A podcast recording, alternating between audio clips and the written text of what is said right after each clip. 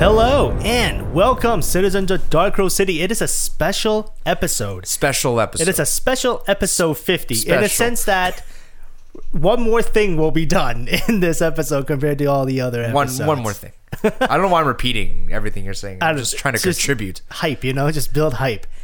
But yes, this is episode 50 of Dark Rose Comics podcast. I'm one of your hosts, Jerry E, and I'm joined by my co host, Victor Young.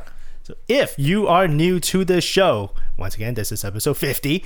This is a podcast where two nerdy guys brew themselves a nice hot cup of coffee, and then we sit down to analyze, break down, and discuss some of the new comic books that are coming to the local comic shop. So the coffee we'll be brewing today is called Nemba and is roasted by Propeller Coffee Company. And the comics we'll be discussing today are Batman number 66, The Return to the Nightmare Arc.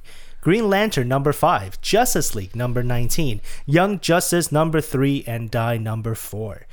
If you like this show, please hit that subscribe button on the podcast service provider of your choice. We can be found on podcast services all around the world. So, alongside with hitting that subscribe button, you know, feel free to let us know how we're doing by hitting up iTunes and give us a review and a rating, and make sure you tell everyone about this podcast. So, Find us on Yelp. you put us on Yelp? No. I was gonna say, Find us on Uber Eats, actually. No kidding. oh, these guys are great. These guys are great. It's a it's a audible it's a great audible experience. So it's uh thanks for the Yelp review. all right, so before we get into that, all that comic stuff though, uh, how's your week been, man? How you doing, uh, pretty busy. Yeah. Uh, pretty busy. Uh, I haven't really had much time to really catch up on things entertainment other than Brooklyn Nine Nine. Actually, I've been slowly working my way to to try and catch up with the rest of season five, so then we can move on to uh, NBC Brooklyn Nine Nine. Is season six happening right now? Like, is it already happening? I yeah, I think so. oh, okay. Yeah. Um, so I've been doing that. Uh, what I'm more excited for, however, is Toronto. Toronto. we are from Toronto. Tomorrow. Yes, we are. Tomorrow, my girlfriend and I are watching Captain Marvel. Wow. Now, here, here's the thing. Here's the thing. And be- before before you say anything, Jerry, I know what you're gonna say. Uh, I, I I've been hearing some mixed reviews about Captain Marvel. Uh, so I'm not quite sure how to feel about it going in. So I think my solution is just not to feel anything. I, I become so numb. Uh, and we will see how the, I, I have a feeling it's gonna be a good movie. yeah. Um, I have a feeling though it may not be as good as the other ones. We'll have to think- we'll have to see. I, Yeah. and it's not. And here's the thing: it's, it has nothing to do with the fact that it's Brie Larson and it's a female lead, whatever.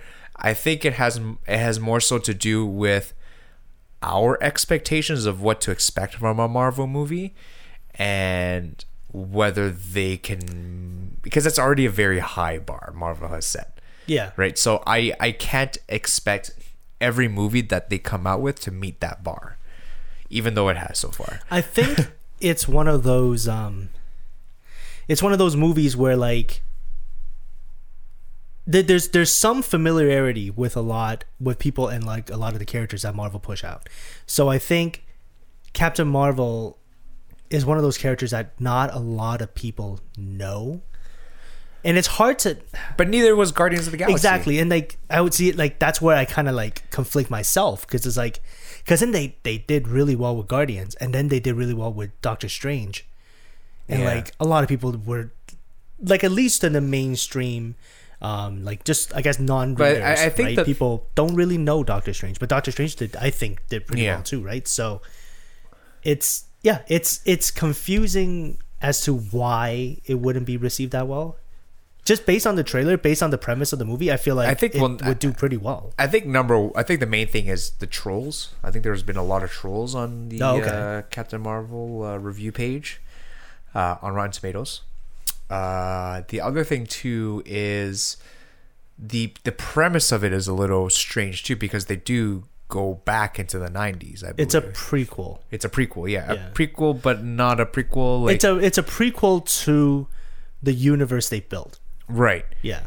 and then they now have to explain what she does, what she's capable of, and then at the end of that movie bring her into Endgame, right? So, I mean, I'm sure they figured it out because obviously Endgame is coming out soon.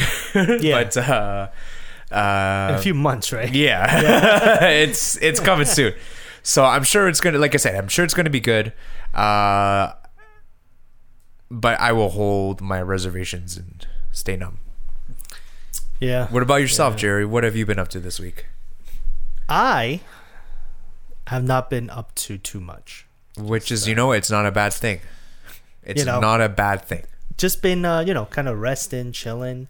But uh, we did, however, go and buy a stroller. Uh, so just in case uh, you didn't know, Jerry's pregnant. he's he's I in his am. third trimester. you know, and just just troopering through. no, my um, yeah. So my, my wife, wife. and I are expecting. Um, would she's actually due sometime in May. Um, so Which is very soon. very soon. So actually, we needed to pick that up very soon. The the stroller. Um, so we did that today, and um, you know, just like kind of throughout the week, kind of just like slowly prep yourself for stuff around the house and you know stuff like It's that. It's you know it's a big responsibility. It's gonna be a I don't big know, change, but uh, it's a, it's a big responsibility, and uh, I'm sure our listeners and as well as myself, we support you one ninth of a percent, and uh, what? Oh, yeah, you thought I was gonna say a hundred. that went a hundred to zero real quick. one ninth is pretty close to zero. yeah, pretty much. St- Let me if I if I pull out a calculator real quick. One ninth of a percent. one ninth of a percent is in fact It's like point one. uh, 0.11 percent. I'm giving you eleventh of a percent too. That's not. No, it's no, not. one ninth, 11. one ninth, which is eleven percent of a percent. Oh my goodness. We support you. Well, thank you. Thank you for the overwhelming support, Victor. Is, uh, Listen, I got my own life to worry about. yeah, you're right. You're right.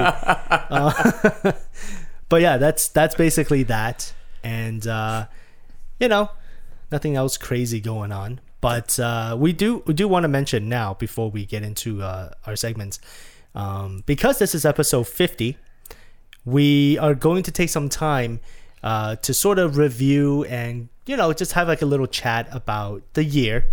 Um, a lot of our comics, I think, ever since we started the show, ever since we decided to do the show together, our perspectives on certain comics have changed. Our perspectives A lot- of, a lot of things storytelling have has changed, changed. actually. Yeah, A lot of and things. our appreciation for certain storytelling has changed. Mm-hmm. So I think it'll be it'll be fun and interesting to look back at you know kind of how where we started with the show and then like sort of get to where we are now. Yeah. Um, it'll be interesting conversation. I think. What are you? what? not nothing, nothing. Just, just we're making weird faces across the table. Um, trying to make this lively. It's lively already. it's already. just- yeah, I was gonna say. uh, put it on some steroids, if you know what I'm saying. but yeah, we're going to be, you know, we're still going to have our comics discussion, and that's actually coming up next with along with our coffee, um, because you know we're still want to make sure everyone's all caught up on the weekly comics. But at after that, we're going to do our Humble Heroes Agency segment, and this time we're going to introduce our own heroes to the Humble Heroes Agency, and I think we might end up capping off our first team. And then we'll start building a second team. I think moving forward, for Yeah. like next week or something. Yeah. And that, I think that'll be pretty cool. And um, after that, then we're going to spend some time, you know, just you know, talking and re- I guess reviewing the year, talking about the new series, talking about you know our perspectives on comics and stuff like that, and then we'll round out the show. So that's kind of how today's episode's going to go. So we hope right. you'll enjoy it. Let's do it, man. Let's rock on, bro. Yeah, let's uh, let's go get some coffee first. Come back and talk about. Oh yeah, sorry, I got too excited. I forgot about that. Yeah, let's go get coffee. But what were you gonna do with the rock on? I don't know. Just jump right into. Just let's go into the comics. Let's go. All right, first book. All right, see you in a bit. And we're at the comic segment. And what we do in this segment is we take some of the newest books that are coming out for some of the series that we're following for this show, and we talk about them. We break them down, we dissect them, and we talk about some of the themes and the plots and stuff like that. And we hope you enjoy the conversation. So, Victor, here is going to oh. tell us first the coffee that we'll be having while we're having this discussion. What do we got, Victor? Today we have a coffee called Nemba, like kind of like Nimbus. Okay. cloud. And uh, Or like Janemba? ah, I didn't even think about that. Like I feel like that was much closer. I feel like that's Nim- literally part of the I feel like Nimbus is better. Anyway, this is from the country of Burundi in the region of Kayanza province. we had something called Burungi, right? We did. Bu- And it was- Burundi. and- Burundi? Yep, it was straight out called Burundi. Burundi, yeah. Yep. And it's been roasted by our good friends, even though we've never met him, Uh, Propeller Coffee Company here in Toronto, Ontario. Good friends, like good friends, like one way. Good friends, as in like we always drink their coffee, but they don't know that we drink their coffee. I think they do. I think I think they do. I think they follow our show on uh, on Twitter.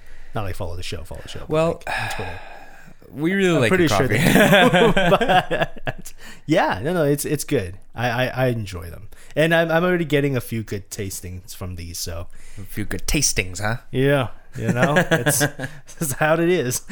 All right, so we're gonna get into book number one, but before before we do so, uh, spoiler warning. Because of the way we'll be talking about these books, because of the way we'll be breaking these down. If you're new to the show, we will be, you know, breaking down some spoilers. We'll be spoiling stuff. Yeah, we, because we have to. So, you know, be warned. If you have not read these books, make sure you go to your local comic shop. Make sure you pick up the book, buy the book, go home, open it up, read it, put it back in the bag, put it back on the shelf, then come listen to the show. And uh, hopefully, what we say will give you some better insight as well, or just some cool info.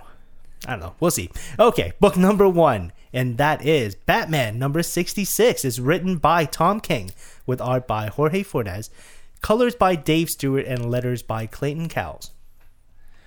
This is the return to the Nightmares arc.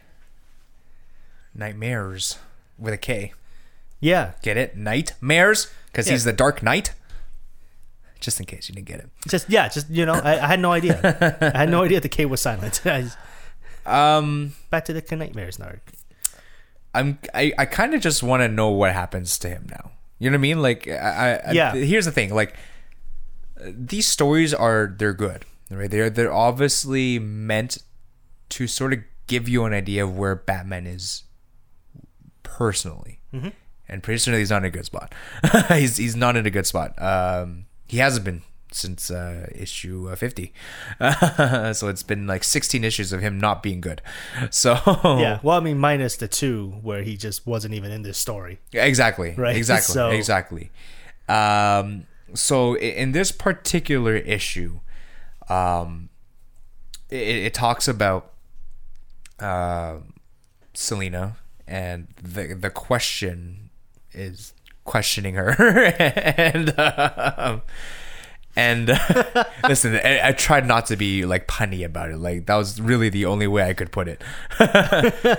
and um, he's questioning her as to you know why did she decide to leave him in, in in that moment when they were about to get married Yeah. right um but this is still a nightmare this is all going on in in batman's head right so um you can tell based on the way that she's sitting the way that she's talking as well as the way that she's smoking the cigarette that batman has mentally and emotionally is still very much um, at the mercy of this, I guess, former relationship, right? Um, you can tell that he's still very, very hurt by it, and it, it it controls him a lot, right? Because in in this, in the way that they've depicted her, she has all the power, Yeah. right? She has all the power. The question is really just a manifestation of Batman's frustrations, mostly with himself, right? Um, and it goes into a lot of the deeper questions, uh, like say for example, like even from Cold Days, right? Um, such as why Batman can't be Batman and something else. Why does he have to be just Batman? Right? He can't be Batman and happy. He can't be Batman and Bruce. It's either Batman or nothing, right? So this actually dives into that quite a bit. Um,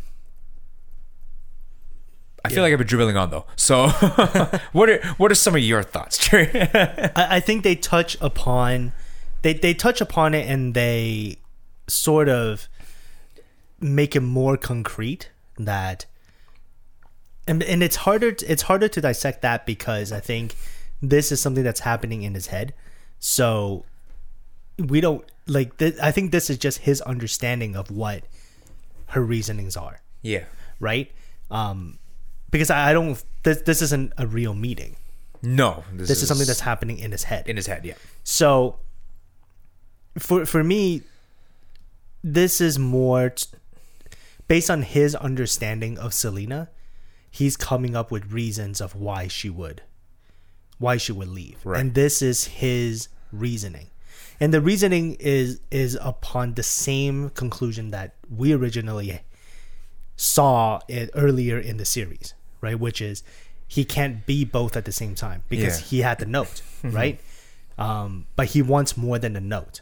And the note is all he has to go on. And the note is basically telling him that he can't be both at the same time. So in order for in order for her to protect the city, she basically had to leave him so that he can He stay could just be Batman. and be Batman. So I think this issue explores that aspect some more and whether or not Batman is the type of character that can have both sides. Mm-hmm. And if we're talking about um, the same reasoning as we talked about for the the previous time it was brought up um, in the series, in that he he has to stay you know he has to stay focused and he can't lose his reasoning to be batman. And the only reason why he can be successful as batman is because he has the reasoning. He has the naiveness from when he was young that he had that single target you know, that single minded goal.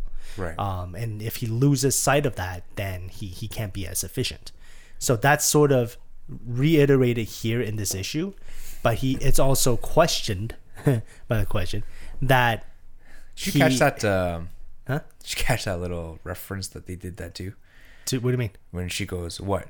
You're the answer." He goes, "No, I'm the question." oh yeah yeah yeah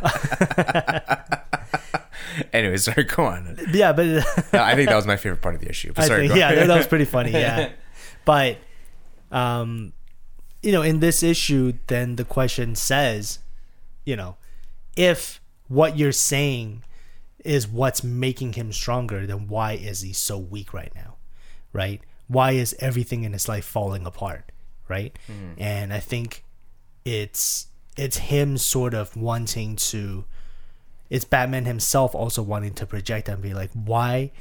I understand. I I think Batman is coming to a realization and understanding her reasoning Mm-hmm. for leaving, mm-hmm. and that's why I I think he's struggling with it. But his struggle isn't really with the fact that she left. His struggle is the fact that she made the decision so that he can protect Gotham. Mm-hmm. Then why is he doing such a poor job?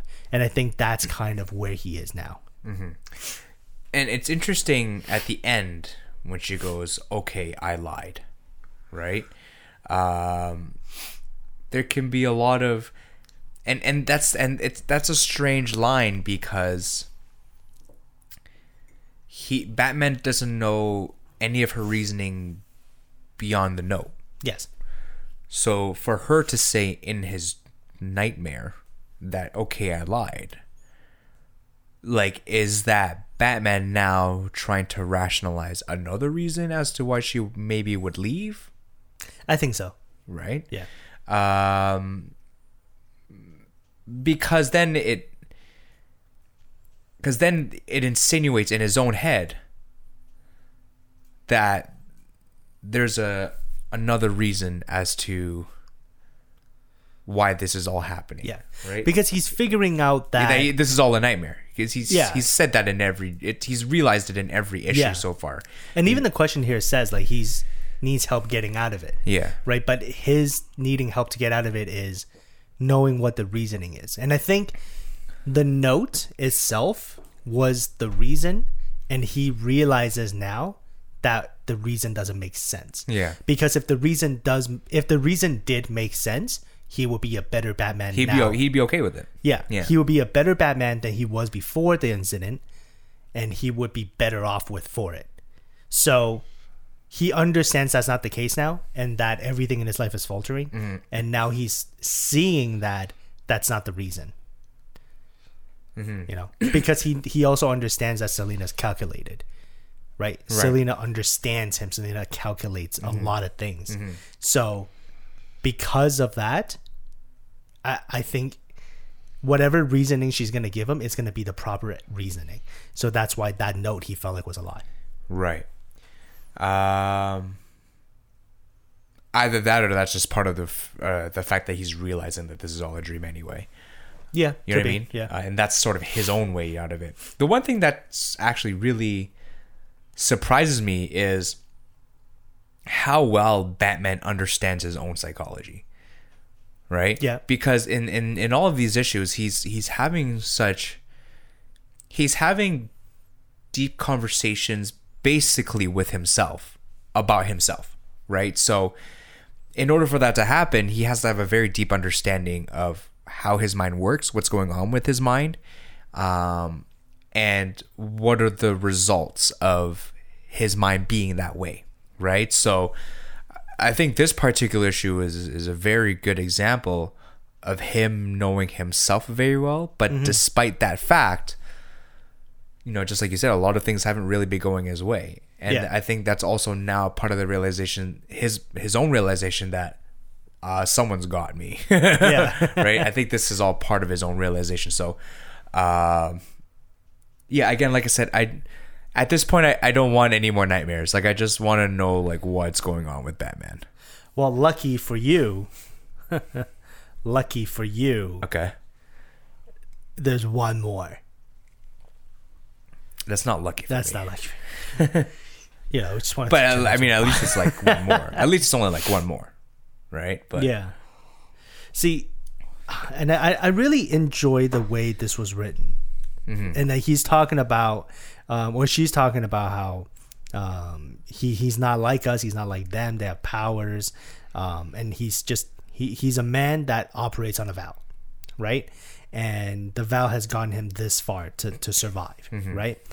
So that also sort of reiterates the point that they had from earlier, which was why do why does he need the real reason? The reason that I've given him is the reason that will keep him the strong keep him going the strongest, right? And I think that's that's why it's so it's bothering him so much, and that's why the questions in, uh, is involved too yeah, because it's because not the the, question truth. needs to get to the answer. Yeah. Right. So it's an interesting choice, I think. And Mm-hmm. I think utilizing that character here yeah, is is a great way to to sort of introduce certain like particular certainties because the question needs to get to the answer Mm-hmm. yeah, right so introducing characters that way sort of puts you on that path so Mm-hmm. I, don't, I I think it's pretty well it's pretty well reiterated yeah, yeah. I, I this get- is a good chapter to come back to i think post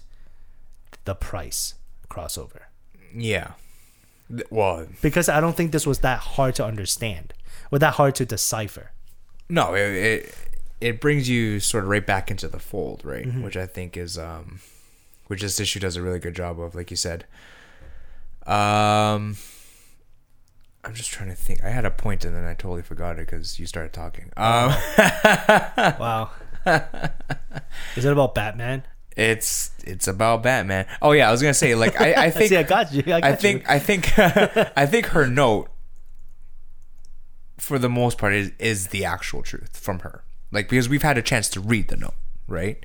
Uh yeah, but no, the the note is the truth Yeah. in the sense that it's the truth. True. It- it's it's it's the truth in terms of what she's trying to say, what she's trying to project. But her true reasoning for leaving isn't like and I think that this issue this issue is trying to explore why he doesn't believe that to be the true mm-hmm. reasoning because he is not a better Batman. Mm-hmm. Mm-hmm. Right? He hasn't gone back to what he was before. He wasn't stronger. And he also talked about the point here where he was able to take down Harvey. Um, or she talked about it, or he talked about it. She talked about it in here, but it's like in his mind. So really, he's talking about it. So he took like they took down Harvey because he with the help of Selina, double cross Harvey. Yeah. Right. So he knows, like he's he's now coming up with scenarios. Is like, I I can be a better Batman with her, Mm-hmm. with her by my side. Like she can be helpful, right? She can be a great ally and stuff like that. So I think he's also justifying that. Yes, you saying you leaving makes me stronger, makes me stick to my vow to protect Gotham. Mm-hmm. But that has actually made me a worse Batman, made me an unprepared Batman, a Batman that's now stuck in nightmares. Yeah. Right. So I think this this it brings it back to like, okay, I know you made your point, but I don't think that's it. I think this would have been a better part five than a part four. You think so? Yeah. Well, Only- part five is probably going to be her explaining that she like how she died. Oh, m- maybe, Maybe maybe. Is there a synopsis for part five out yet? next week. I think. Yeah. Yeah. But uh, I I mean, either way, like I said, if it's if part five isn't the continuation of this, then this should have been part five Okay. Yeah. because uh, because this is obviously what haunts him the most, right? Yeah. So, uh, Batman, how'd you get yourself into this, man? I just want to know. I just need the answers. I need the question to get to the answers, bro. You're the question, I'm the question now. Vic. The question, Young. what am I, Allen Iverson? No, you're the guy that plays against Allen Iverson. oh my gosh. Oh no! Yeah, that's right. 'Cause he's the answer, the question, the question would be like Tyronn Lue or something. I don't know. yeah, there was an answer on that one. Yeah, oh yeah, for sure. All right, so you know, I, I think that pretty much covers it. I think it's a good welcome back to form in terms of where Batman left off a month ago. Um, because the price, obviously, he didn't write it. Uh, he story, I think he storyboarded it with Josh, but he didn't write it, so the tone was very different. And it, but as a return to the Nightmares arc, I think this job, like this book, did a pretty good job at it. I think so too. Yeah. Yeah, yeah, yeah. All right, so why don't we go on to book number two then? And that's Green Lantern number five. It's written by Grant Morrison, written, art by Liam Sharp. I already said who was written by. Uh, colors by Steve Oliff, and letters by Tom Orzechowski. Uh, this one was easier to follow this time. Like way easier. Like way easier. Like I knew what was going on every every panel. but I felt like he was going through like a series of sorority tests. Yeah.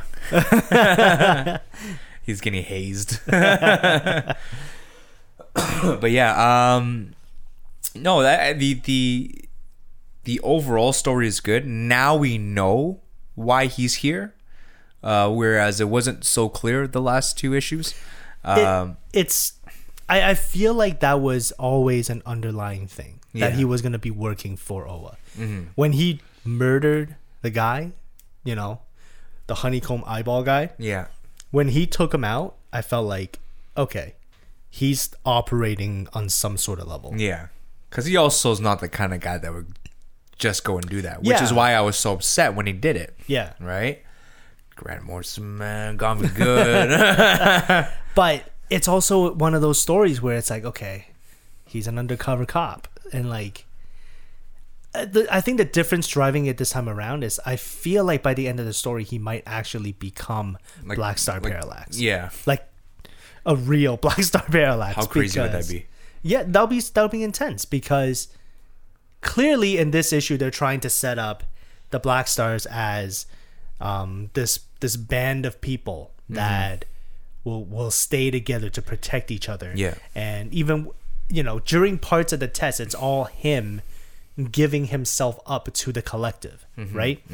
And it's it's the ideology that Green Lanterns had, which is you know to work with the collective, to work as part of a a, a group of sort of this intergalactic s- space cop, essentially, right? But they're also just working directly under the command of the Guardians of Oa, or the Guardians of the Universe. So I I feel like this collective of Black Star, the Black Stars, as we you know, is the direction of where Hal Jordan needs to go. And I think that's why the story is written out this way in this issue. Mm-hmm. And at the end of it, I really feel like he's to end up joining the Black Stars. Like for real, joining Like the for real, Stars. for real, yeah. Yeah, for real. Uh, after he kills Adam Strange, which is crazy. I was like, oh, yeah, when I saw the twist, I was like, "Oh, why you gotta do that to my boy, uh, my boy Adam Strange?" oh well, it is what it is. I one guess. of the three strangers in the comics universe. um yeah i mean to be honest like i'm not at a point in the story where i can like fully form an opinion because i still kind of don't really know what's going on uh doesn't black star kind of seem like a like a like a multi-level marketing scheme though yes, yes, they do. there were specific panels too where I thought it was like, oh man, these guys are really selling it hard. here. yeah this guy's like like green lantern's about to become part of this pyramid scheme right now that's what's going on. He's about to make Bel- belzebeth a lot of money right now. Uh, but again like i mean the issue overall i think was like again, again now i could follow it which is which is really good. It makes sense now. Um and I don't know. I'm actually kind of waiting to see if he actually does it or not. That's the only thing. If he Like actually join? if he actually no, if he actually goes, is going to kill Strange, Oh, oh, oh. Doctor yeah, okay. Strange, uh, Adam Strange. Adam Strange, he's not a doctor. He's Doctor Adam Strange. Doc- Is he a doctor? No, I don't know. No, I don't think so. no, I don't think so. yeah, if he's actually going to kill Adam Strange or not, or Steven's a doctor. or Hugo is. Hugo is a doctor, Yeah. or if he's going to trick Belzebeth in a way to make her believe that he killed him. Because that's some that's some Hal Jordan level trickery, also some Grant Morrison level writing. Or maybe he just kills him. And then, and then he wishes him back later with the seven Dragon Balls. The seven. Could you black- imagine if the they did seven black stars? They're like, why do you call black stars now? You know why? Could you imagine if they did like a Green Lantern X Dragon Ball Z crossover, and then it's Green Lantern going across the universe to look for the seven Dragon Balls? The super Dragon Balls. yeah, Yeah. Well, anyways, whereas like the Saiyans keep powering up, like he's just got this one suit. I could turn even more green. My willpower is never ending.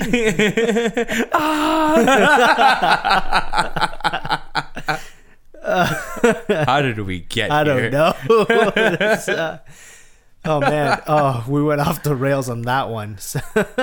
um, but really, in in this issue, I think what makes this issue easier to follow is you're having a direct conversation between these two characters, and it's following in its exact path of what he's doing Yeah, and a lot of what she's testing him actually makes a lot of sense you know albeit very markety like marketing employee Yeah. but it makes a lot of sense and even at the end when he's like when he's fighting that dude or that big uh worm yeah, where it was like, okay, how's he gonna get out of this one? And then she just like, uh, uh, you have the support and protection of your Black Star comrades.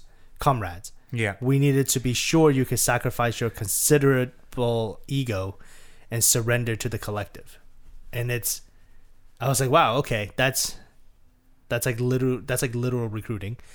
But yeah, okay, that's that's the uh, that's that's the craziest marketing scheme I've ever seen, just put a worm against this guy. and I've worked in sales a long time. Um, but yeah, it's like you you sort of think back, you reflect back on all the times, um, all the times that the Guardians have asked them to do things, right? Yeah. And the Guardians have always asked them, you know, do this, do that for the the better of the galaxy or the universe or whatever, right? Yeah, Um, and then he's like, Vin Diesel, he's back. oh, he's Dominic Toretto. Family. is he just doing? Because we heard him earlier when we are doing sound. I think he's too, doing right? laps. I think he's just doing laps. There's. But he's taking like big laps. He's like it's like yeah. like his lap goes out to like, like like, Mississauga. and then he comes back. And he comes back. Yeah. He's uh, he's doing the Grand Prix. Good luck, buddy. Good luck. and uh, I think he says that, um, oh yeah, if he gets caught, then we disown you. I didn't think that outcome would be a particular deterrent. And I was like, when you really think about it, like the Guardians have always just used the Green Lanterns to achieve what they need, right? Um, even though, like, reasoning aside, the way they approach it is very robotic. But whereas he's now finding this, um, he's now finding these black stars, and he's like, okay, um, these guys are sort of accepting me as part of them already.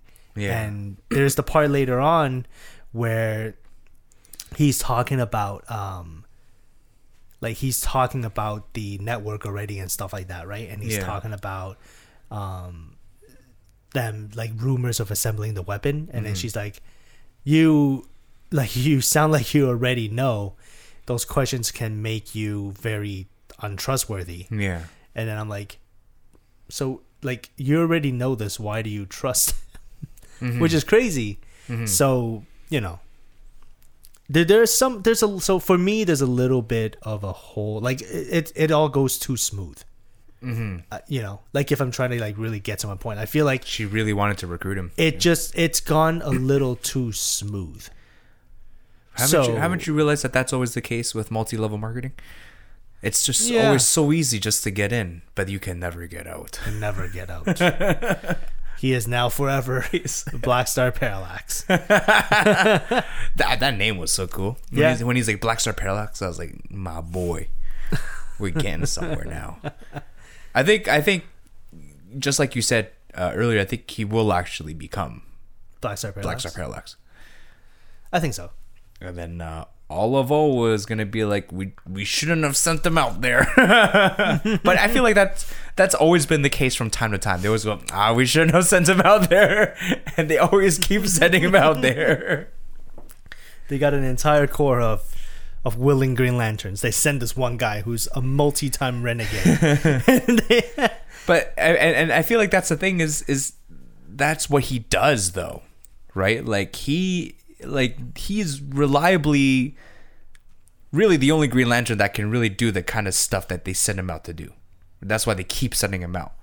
Right? Like the real like big time like galactic stuff, like that's him. You're not who you gonna say Kilowog to do the rest of it? No. yeah, I guess so. You know what I mean? But like you would send like John Stewart, he's capable, much more disciplined. You send Kyle Rayner. Yeah, but Is Kyle Rayner still alive in the universe? I think so, right? In this universe? I think so. I yeah, probably. I was thinking more injustice, but um like you would you would send yeah, like I don't know. I feel like but I feel like other- but I feel like Hal can like really get himself out of tough spots though. You know what I mean? Like he could like just the way he thinks, like he's so crafty. Okay, like he, he's for sure is like the craftiest lantern. okay, For right, sure is the craftiest. Like he won't simply just fight his way out of stuff. Like John Stewart will just if he gets in an issue, he'll just fight his way out of it. Yeah, Right? I don't know I don't know Kyle Rayner too well to really give a judgment of his character. and Guy Gardner's obviously a fighter. He'll just fight his way out of it. Yeah. for sure. Who was the original Green Lantern? Scott Allen? Uh, Alan no, Scott? Alan Alan Scott. Alan Scott. Imagine Scott sending Allen. him. Imagine sending him Alan Scott.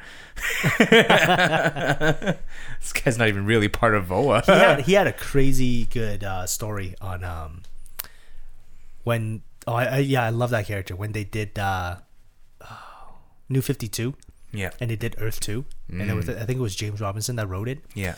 uh, James Robinson and Nicola Scott. Oh my goodness. That Alan Scott story is so good. So good. Loved it. But uh, too bad. It didn't like really Translate into. I it didn't live long. Yeah. um and it was the story where like on earth 2 the beginning of that was the trinity dies mm-hmm. and it's all these like secondary not so much secondary but like outside the trinity heroes that needs to keep going Mm-hmm. and it was, it was pretty good i liked it I may have to check it. I actually never read that, so oh yeah yeah you i think you'd like it i think you'd like it you don't know me, bro. I don't know. I just I can only think. Okay, so, um, but yeah, it was a straightforward issue. I would say, uh, Very- not very too much to. I mean, you can dive a little bit into his psyche, but I feel like you know we've kind of covered that, and in terms of like plot wise, fairly straightforward. Mm-hmm. Yeah. All right. So let's go on to our next book, which is Justice League number 19. It's written by Scott Snyder, art by Jorge Jimenez, and colors by Alejandro Sanchez, and letters by Tom Napolitano. Artwork was crazy, first and foremost. Artwork was super crazy this issue. Too crazy. No, No there's no such thing. just no, No such crazy. thing. Uh, It's very, it's very the only thing I could think of when reading this issue was just like, okay, like what kind of craziness is going to happen next for these guys? Because they're obviously going into another mini arc now. Yeah. Right. But the biggest craziness is I want to see how you pronounce that guy's name. Uh, Mixius Pitlick. Mixi, Mick, who? Mixius Pitlick. Mixius Picklick? Yeah. Is that what is that how you pronounce it? Yeah. It's Mixius Pitlick. Oh, that's nice. you know how long it took me? So I was reading the book, right? I finished reading the book. I'm like, I'm gonna Yeah. have to talk about the character on the show. So I started watching YouTube videos of like how they pronounce it. Yeah. So I came to the conclusion, and I think it was from the animated series, Superman animated series. I Yeah. think, and it's Mixius Picklick. Yeah. Mixius Picklick. That's that's actually where I learned how to pronounce it was from the Oh, nice, Superman okay, animated yeah. series. Yeah. So it's Mixius Picklick. I'm like, okay, cool. Yeah. But then as I was going through it, Eva was like, Eva was here reading a book, and then I started playing it. And it was just like cartoon sounds, right? And Eva Yeah. said, "What are you doing?" And I'm like, "I'm trying to pronounce this guy's name. Yeah. trying to learn how to pronounce this guy's name." Uh, yeah, it's so funny because Mixius Pitlick is actually like one of the most powerful, Powerful, yeah. characters in the DC universe, right? Yeah. Um. And he displayed that here, and I think Oh, it was very sure, yeah. well represented. Oh yeah, like he is very Yeah. very powerful, and the only way to stop him, like mentioned in this issue, is for is for him to say his name, uh, backwards, I believe. Right? Backwards, yeah. um, and you have to like, and that's the thing. Like with Mixius Pit, like the whole thing with him is he he wants to play games. He just wants to just like mess around, right? Yeah. So whenever he shows up, um, in a TV show or in a, or in a or in a, an issue, it's always just a game of Superman trying to get him to say his name backwards somehow. Like he just forgets, says it backwards, and sends him back to his own dimension. Right. That's that's that's that's been like the game for like a long time. right. So um, it's interesting that they that they actually bring him back as sort of a catalyst character Yes. right to to get them to the the sixth dimension. Um which is really only reserved for like four individuals so far right? Uh, which is the forger the monitor anti-monitor and the perpetua herself right? Um, and the whole goal of this issue is they're just they're just trying to get to the sixth dimension. Um, some very uh, interesting revelations after that. First of which is like this George Clooney looking Superman comes out. like this uh like that's him after 60 years. that's pretty good. this Papa Superman. Yeah. He, what, what? How many years was he gone? 60. It was sixty. Yeah, 6 decades. Oh, six decades. Wow. But And this suit is awesome though. Like this suit he's Oh, got yeah. on is sick. Yeah. But right from the get go, I felt like that's too quick. That's way too quick. You like know. for him to like like I feel like for sure something is up. Yeah. right? Because uh, you know they display the panels right after, like Superman doesn't know where he's at. No, but I think what really gave it away for me is um, he goes through it and it's self proclaimed Superman coming back. yeah, but six decades later. So it's the mm-hmm. same guy that comes back. Yeah. So what I found strange was that they go in and Barry Allen looking like a child goes walking and strutting into this door. And so they go through and they see themselves. yeah, So and it's almost like it's too perfect. it's too perfect. And like if if the way that this travel works, the way that it worked on Superman, they would not see themselves. yeah, they would see themselves in like they themselves will become those future versions. yeah, Because Superman here doesn't get represented. Like present day Superman doesn't get represented. It's mm-hmm. the future Superman. Mm-hmm. So they're actually just seeing a brand new set of people. yeah, So that's what like even before the whole Superman panels afterwards, the darkness panels, yeah, that's when I was like, that's completely wrong. That seems Yeah. completely off because there's no way that these guys will see themselves. They would just become them. Yeah, exactly. Yeah. Uh, also, what's pretty cool, uh, the way they, I mean, aside from the fact this whole thing was weird when they were seeing themselves, they, they drew John Stewart as a White Lantern, Yeah. and he can control the whole visible spectrum, um, a whole uh, emotional spectrum on his on his hand. I'm not sure you can see all the different colors on there. He's got red, blue, green. Yeah. I just, I just noticed that now. I noticed the White Lantern thing. I didn't notice the rings. Yeah, he can control the whole emotional spectrum. That's crazy. This is like he's like the craziest Green Lantern now. The craziest Lantern. You can't call him a Green Lantern now. Uh, if he can control all of them, minus black, of course. Uh, if they make a pop figure of this Superman, I, I, I I think So good. I would highly consider it. I don't know if I would, but this this artwork, like I'd do it. like this concept of like, Uh, how old is he? Which is like ninety year old Superman. Like Yeah. like that's crazy. That's actually Yeah. such a like So such good. good artwork. and like I like how everybody has some semblance of the new look on them. Batman, Yeah. full black. Batman doesn't care. black and red. He really doesn't care. That- I don't don't even think that's Bruce Wayne, to be honest, because he wouldn't be alive, right? Because Bruce Wayne, Bruce is just a human.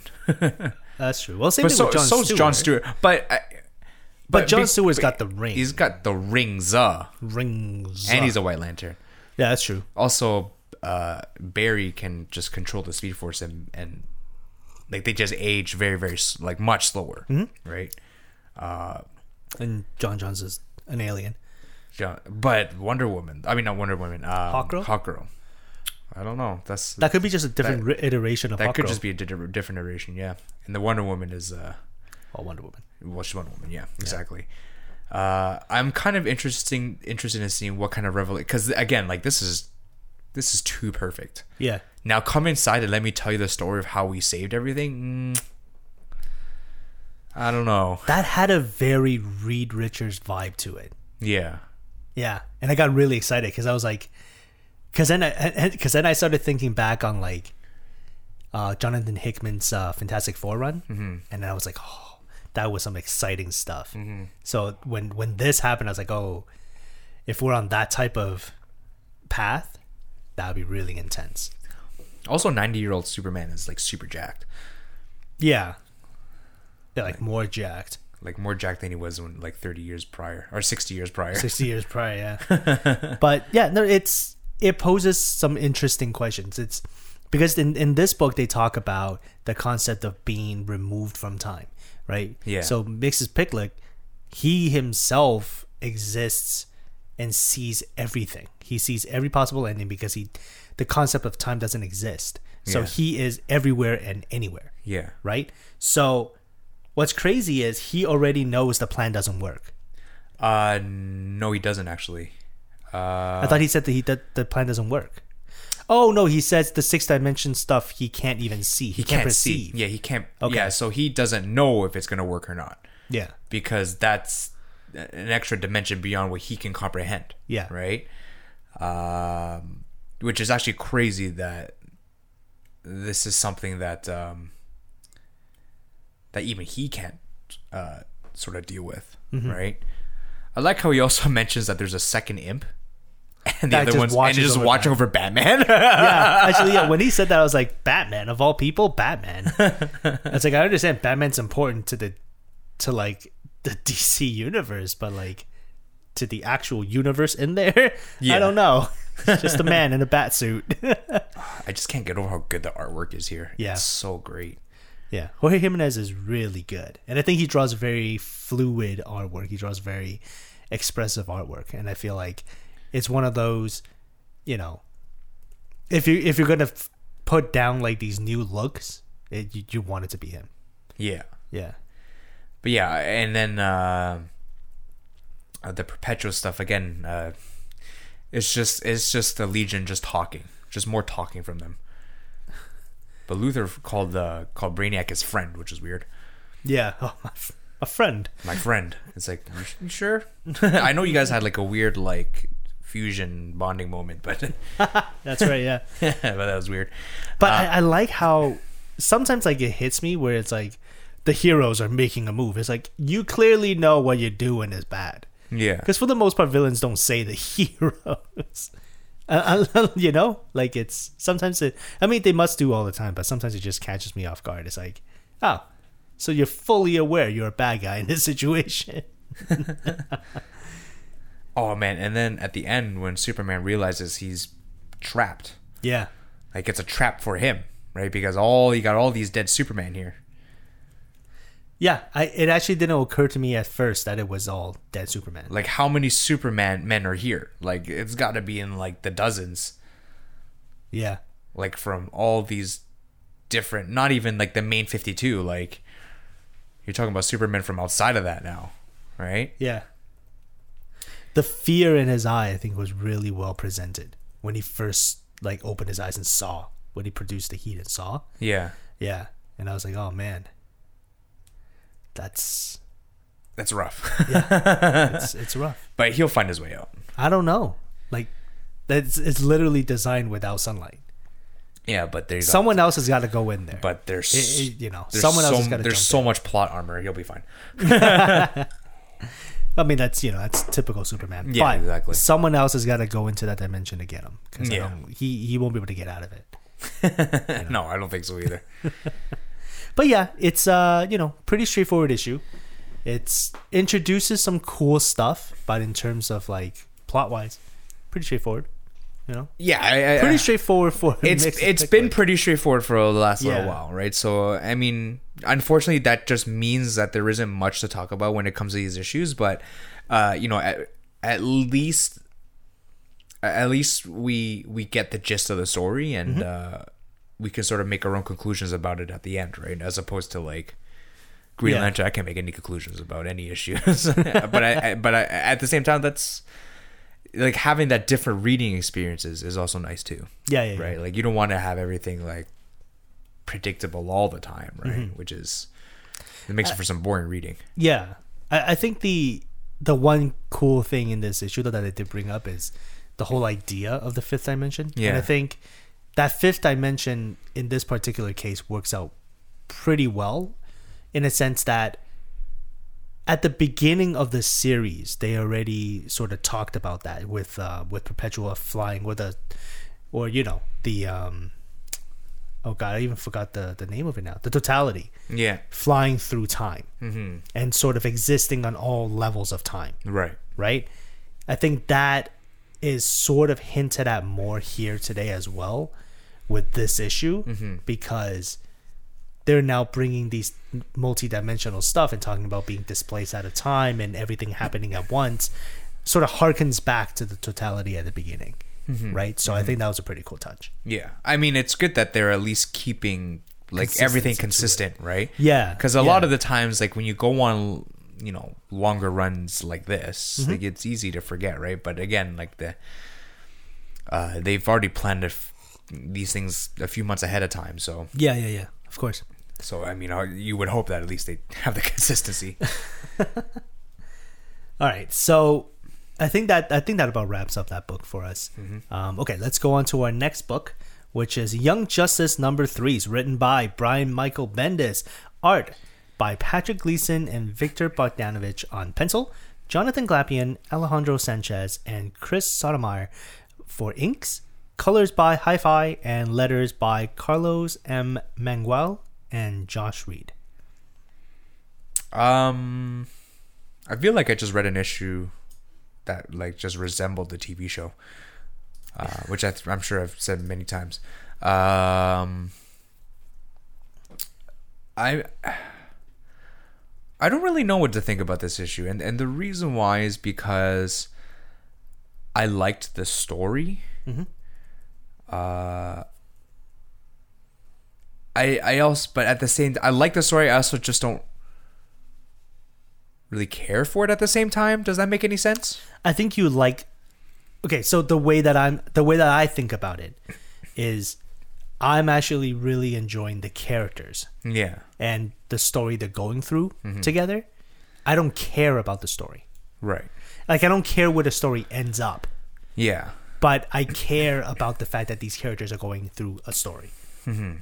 Like this revelation with uh with Connor Kent was was crazy. That he has a he has a wife and kid on Gem World. Oh yeah, yeah. I think that was probably the craziest revelation uh, in this in this series so far. And they've introduced two new characters. So Yeah. um, I think Bart Allen's hilarious in this, by the way. oh, uh, he's like the. the that's like Bart Allen to a T. Like that's a very accurate representation of who he is as a character. Yeah. um, as impulse, right? Um, what I did like about this issue is that they focused more on Connor, uh, which is what I wanted from the beginning, because uh, he was like in the first issue and then disappeared, Yeah. right? Even though this is only like the third. Three, Yeah. yeah. so And then issue two, like makes a mention at the very end. So what happened to Connor? yeah, exactly. and then that was it. Cliffhanger.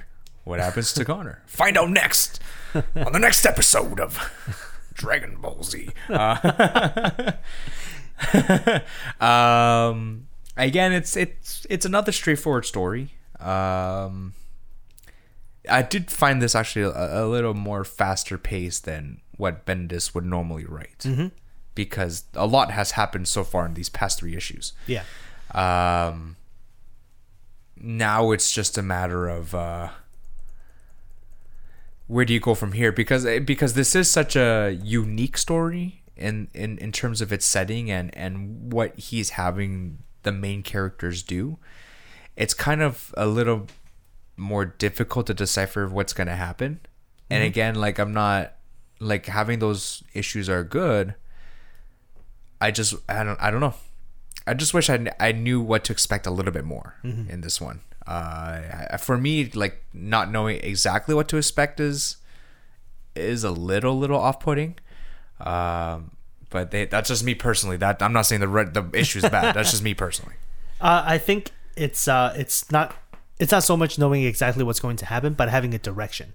And, Yeah, I don't know where it's going. I think that's yeah. I think that's probably the uh, best for way to put it. for this for this story is because it's so out there because it's so wacky on this general stuff.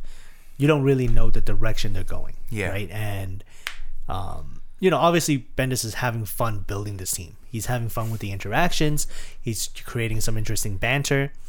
Um, the all, all of these characters have very lively personalities. Yeah. But the direction of where the story is going to go is still very muddy at this point, and I think it's it, it's it's going to get to a point where if he doesn't start like sort of putting a direction on it or sort of like an end in sight for the arc, yeah, it's going to feel like it, you're slowly gonna you're fizzle. dragging out. You're gonna the- fizzle. the- You're gonna fizzle out of it. yeah, Right. you're gonna fizzle out of the team build. Um, so I I do think while the first few issues, interesting characters, hilarious characters, and very well interacted characters, Yeah. they're in a sandbox that has no end right now, and I feel like there needs to be some sort of direction to to put this on track Yeah. so that you can now have these characters do you know sort of more meaningful things. I definitely feel like um I definitely feel like I'm just uh You're just watching a sh- like watching a video show? a video on YouTube. Oh, okay. Yeah. Like where like like somebody that's doing like a Gmod video.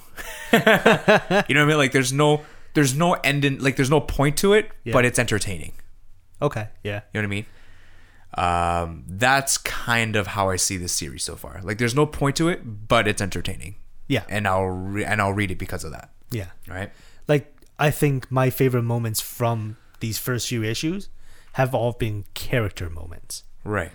And I think those are more those build a stronger team and build a better cast, Mm-hmm. but it's not like, oh, this crazy event happened. It's like this guy said something really hilarious. Yeah. And I feel like that's kind of where Bendis's bread and butter is, Mm-hmm. but he I think he does need to move the story along a little faster. And it's crazy because this is this is already faster than. Well, no, it's fast, like paced, because of the. oh, but the characters but in terms like, of the progression, like, yeah, the, like, the progression really, like, there, there's just no direction of where to go, yeah, right? So, um, but yeah, in in general with this book, I feel like you you get some interesting revelations about Connor Kent. You get some interesting development about how he ended up on Gem World. yeah, Um, but I found one thing I did find that was a little hard to follow at the end was who was actually talking out of each of those holes. Uh there were some where I was like, okay, but some you have to kind of flip back and be like, okay, which one, which hole was it? Because all the holes have a very specific pattern to it, Yeah. or a specific thing outside of it, like that little goo or whatever. Yeah. And then obviously amethyst is the one with the purple. But there was a few where like you you watch them and they're doing stuff and you're like, oh, I I kind of wonder which one is which. Yeah. Uh, and those ones I just because it didn't matter really who was saying what, to be honest, right?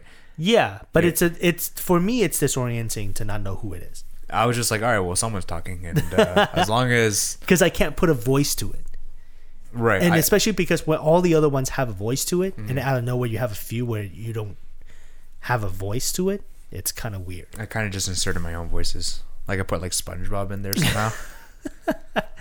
One's SpongeBob, the other one's Patrick responding to him. Who's Bart? That's exactly the panel I'm looking at. actually. That's something you would say too. Um, but yeah, it's it's it's pretty cool.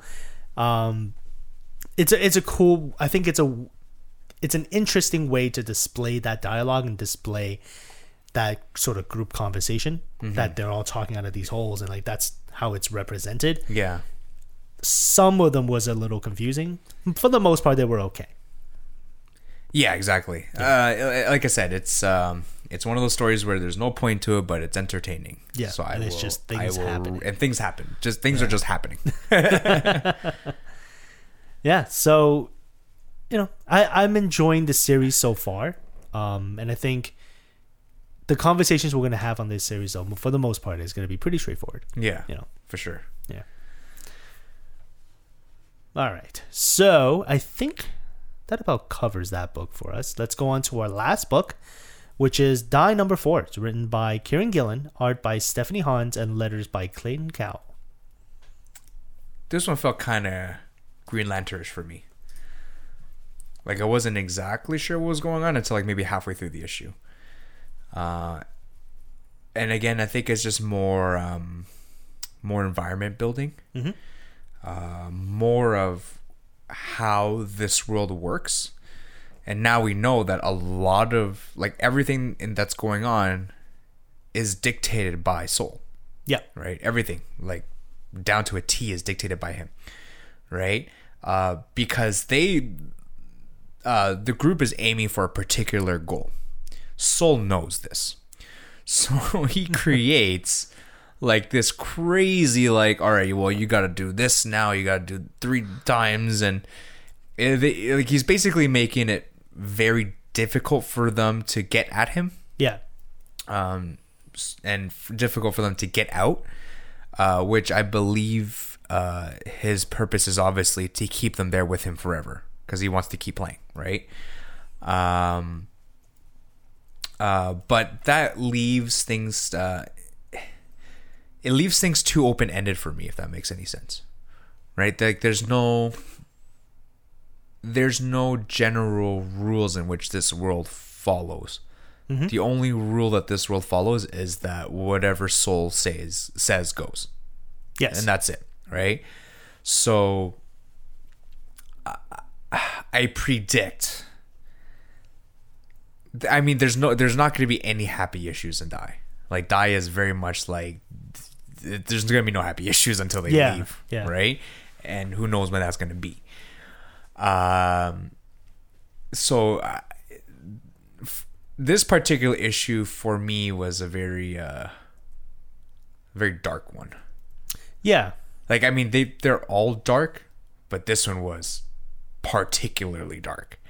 Um, especially, whoops, move that too quickly. Especially when they go into um, uh, when they go into the Grief Knights character and and sort of his he goes into his personal story about his mother and then his his daughter, right? Uh, and I was like, "Whoa, guys! I'm just here to read a good story, not here to cry." Which you know, this is actually a really, really good story. Um, but right now it's again it's just still early in its world building phase. Mm-hmm. Uh, so it's though again they are moving this along quite quickly near the end when Ash suddenly just des- decides to like mess the place up just to attract Sol's attention. Yeah, So that that's could that was very D and D like. very D and D like Yeah, yeah which I think was a really good sort of nod to the game. yeah Like this is still based on a, a person's imagination of a world, right? Yeah. and this is them playing along to what is essentially the DM of the world. playing along until they decide not to play along. Exactly. Right. Yeah. And it happens in DD all the time. All the time. right? I mean, you love to do that. So All the you you love to just derail the whole thing and frustrate the DM. Which is why I never play with you. Um, Wow. I mean, I don't play D and D really. Listen, some people general. love derailing D and D. but then I, I mean, do it, but to like add some spice to the To a story. degree, yeah. But don't frustrate the guy, He's right? not frustrated. like Nah, he's fine. Well, I mean, I mean, I'm not talking about anybody specifically, right? Let's make this clear here. I'm not talking about anybody specifically. However, if somebody has a particular course in mind, Yeah. right? Let's try and like at least like stay on there a little bit. Well, You know? okay, okay. I'll, I'll say this. I'll say this. Okay, say say say this. I think it makes it harder to plan a, a story, Right. but I think it makes it easier to build a world. Because when things get derailed is when events are happening in the world. And I think using that as timestamps to build a world, I think it's interesting. But then, like here, and my only issue with that, then, okay, now we're sort of just off topic here. But my only issue with that, Which then- relates to this story too. Yeah, and, and my only issue with that is um uh is consistency, right? Because the thing is like when you have constant derailing, like sometimes a DM will simply just throw an answer at you just to just to shut you up, right? And just to just to keep the story moving forward. Yeah. But then like when a similar situation comes up, they've forgotten about the previous situation, then they give you a different resolution. But see, that's that's then up to the DM. The DM needs to. I feel like. I feel like I've been fortunate enough to play in campaigns where my DMs knows how to react to situations. I think you're just fortunate in life in general, and you should be uh, appreciative of that. Especially with my first child coming along. You know, it's Where did that come from, bro? if, we're, if we're gonna get real sentimental here. Um, but no, I, I feel like the, the campaigns that I played in, the DMs have all been very, have all received things like that very well. Like they Yeah. they they react well to it. They build worlds around it, and and so far it's been successful. yeah, And it creates very interesting story elements and very interesting plot points Right. when things like that, those changes happen. Because if you build good characters in the world, then they already have certain motives and they will react to situations in very particular ways. yeah, But if you if those aren't fleshed out, then that's when you start getting confused and you're like you don't know what to do with these guys. Mm-hmm. Right? Um, I, I mean, my my D and D experience isn't super extensive. Um, but I mean, I do agree with your points. Like, I think that, um, like, it does create good world building, and in this particular situation, uh, that that stands very true. Right, because I can only imagine how much the environment's going to develop based on what Ash is going to do the next issue right? Uh, And it's pretty ingenious. Cuz like yeah, because because I was thinking like, oh man, these guys are gonna go through, and then I was already in my head. I was envisioning where this series is going. I was like, Yeah. okay, so they're gonna meet these guys. That's another arc. That's another arc of that, and then she throws it all off, and she's just like, yeah, just- so let's let's, just just, right- trash this place. let's just get right to the meat. yeah, let's just trash this place. Make them come to us. And I was like, genius. and that's the thing and chances are he probably will right? Hmm. Because i mean when you're trying to think about things from the perspective of a, of a dm there's obviously certain things within their narrative that they've created that they're very proud of. Yes. right? Yeah, absolutely. so if you as a player go and mess that up for sure the dm is going to try and kill you. Well not kill you but like he's he's gonna make your life very hard for trying to make his life harder. right? And then that's uh, that's a no bueno for everybody. Which I which I, I thankfully I'm sure it's not happened to you or anybody within your last couple of campaigns. Certainly hasn't happened to me because I don't really don't care that much. But because the thing is, like when I play uh, D and D, I I I'm a very like go with the flow guy. Go with the story type thing. Go with the Yeah. story, but I but that's because I'm very focused on building my personal character. Mm-hmm. Right? How does my personal character react to the environment? Mm-hmm. Right? As opposed to going the other way around. Yeah, yeah, yeah. Right? Um but yeah, Now, like now, don't get me wrong. It's not. I, I don't think. Like, I think there's a very clear distinction between messing a world up and Yeah. messing up a plan. right. So, when faced with certain situations, if your character is built a certain way, you can afford to alter the plan. Mm-hmm. But whereas just doing things to mess things up and mess the world up, Yeah. I feel like that's destructive. That's kind of weird. That's destructive because it's not logical. But I feel like if Unless you're faced doing it the- to to achieve a goal. yeah, And that's yeah. different. Um, but if you're faced with a situation where, okay, I'll give you an example. I know this conversation's gone on a little long about die, but whatever. It's a good. I like this book. So, um, the I'll give you a situation. I remember we played a very short, um, few sessions, and then Right. there was a character where my character likes to talk, just try to talk through everything, Mm-hmm. and he met like a group of kobolds, but the kobolds understood common. The- the- the Okay, so common, you, so, you, so you know. could talk to them. Yeah. Yeah. And then I, I had really lucky rolls, and I ended up convincing the kobolds to let us through their lair. My goodness. And then we kill them all in their lair. How dare you? And I was like, I can't believe that worked. you're you're the worst of the worst. but like, it worked in the context of the character because that's what the character would do. Now, if right from the get go, if you just like start to do some destructive things and not even end up on that path, I feel like that's kind of weird. Yeah, because then it's like, what's the point of playing the game at that Like, point? like, what's the point of even Like you might as well just portion of the go world, just right? go and create your own story. Yeah, like what's the point of preparing that portion of the world if they're not even gonna make an attempt to get there? Yeah, that's just like that's just straight disrespect Yeah. for the DM. Yeah. Uh, so, anyways, uh, uh, enough of uh, So die, great, great book. great book. Uh, uh, I, I actually do really enjoy this issue, and we got a glimpse of the like the power. Who what was her name? Isabel. God, the Godbinder. Yeah, the Godbinder. Yeah, So we got a glimpse of that power back backfiring.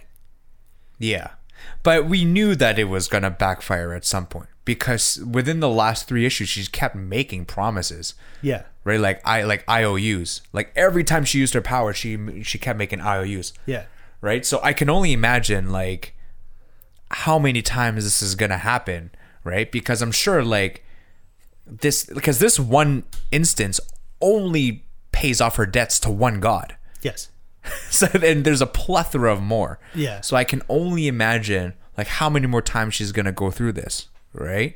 Uh, though the idea of of IOUs and paying off your the the debts for your powers to me that's a really cool concept, and I'm really glad that um they created her characters in such a way in that particular way, right? yeah, Um, also, very clear in this issue that um, they're very aware of how this world works and yeah. what are the things that are going to happen next, which is why Ash decided to do what he slash she Decides to do. decided to do. and they almost touched upon the the point that we thought about. Um, I think it was last issue, Yeah. the issue before. Where is it? You know, Ash, the guy, Yeah, is perfectly normal in the other world, perfectly fine, operation, whatever, yeah, and then comes to this world and can express herself yeah, in different ways. And I was like, that's really interesting. yeah, And I think that's really talking about, you know, comfortability with people's psyche. And I feel like I, I was I was kind of hoping to get into that some more in this issue but because I was he, actually really but, interested. But he's obviously not comfortable Exactly, talking about it, which is I get like you know it adds another layer to to his character, despite the fact that he doesn't really talk about it, right? Yeah. So, um, I mean, But interesting points to make, right? she he uh, Ash let's say Yeah. Ash makes a good point. I want to get to that page because I think that's a really interesting point. Uh, okay, keep talking. I'm gonna find that point. what? We're both trying to find that point. Oh, you, oh, oh. oh, yeah. See, okay, here. This was really interesting to me. Where Ash says, being Ash was always easy. It gave me so many permissions. I enjoyed it. Right. So he so he liked the sort of the privileges of that that being Ash afforded to him. Yes.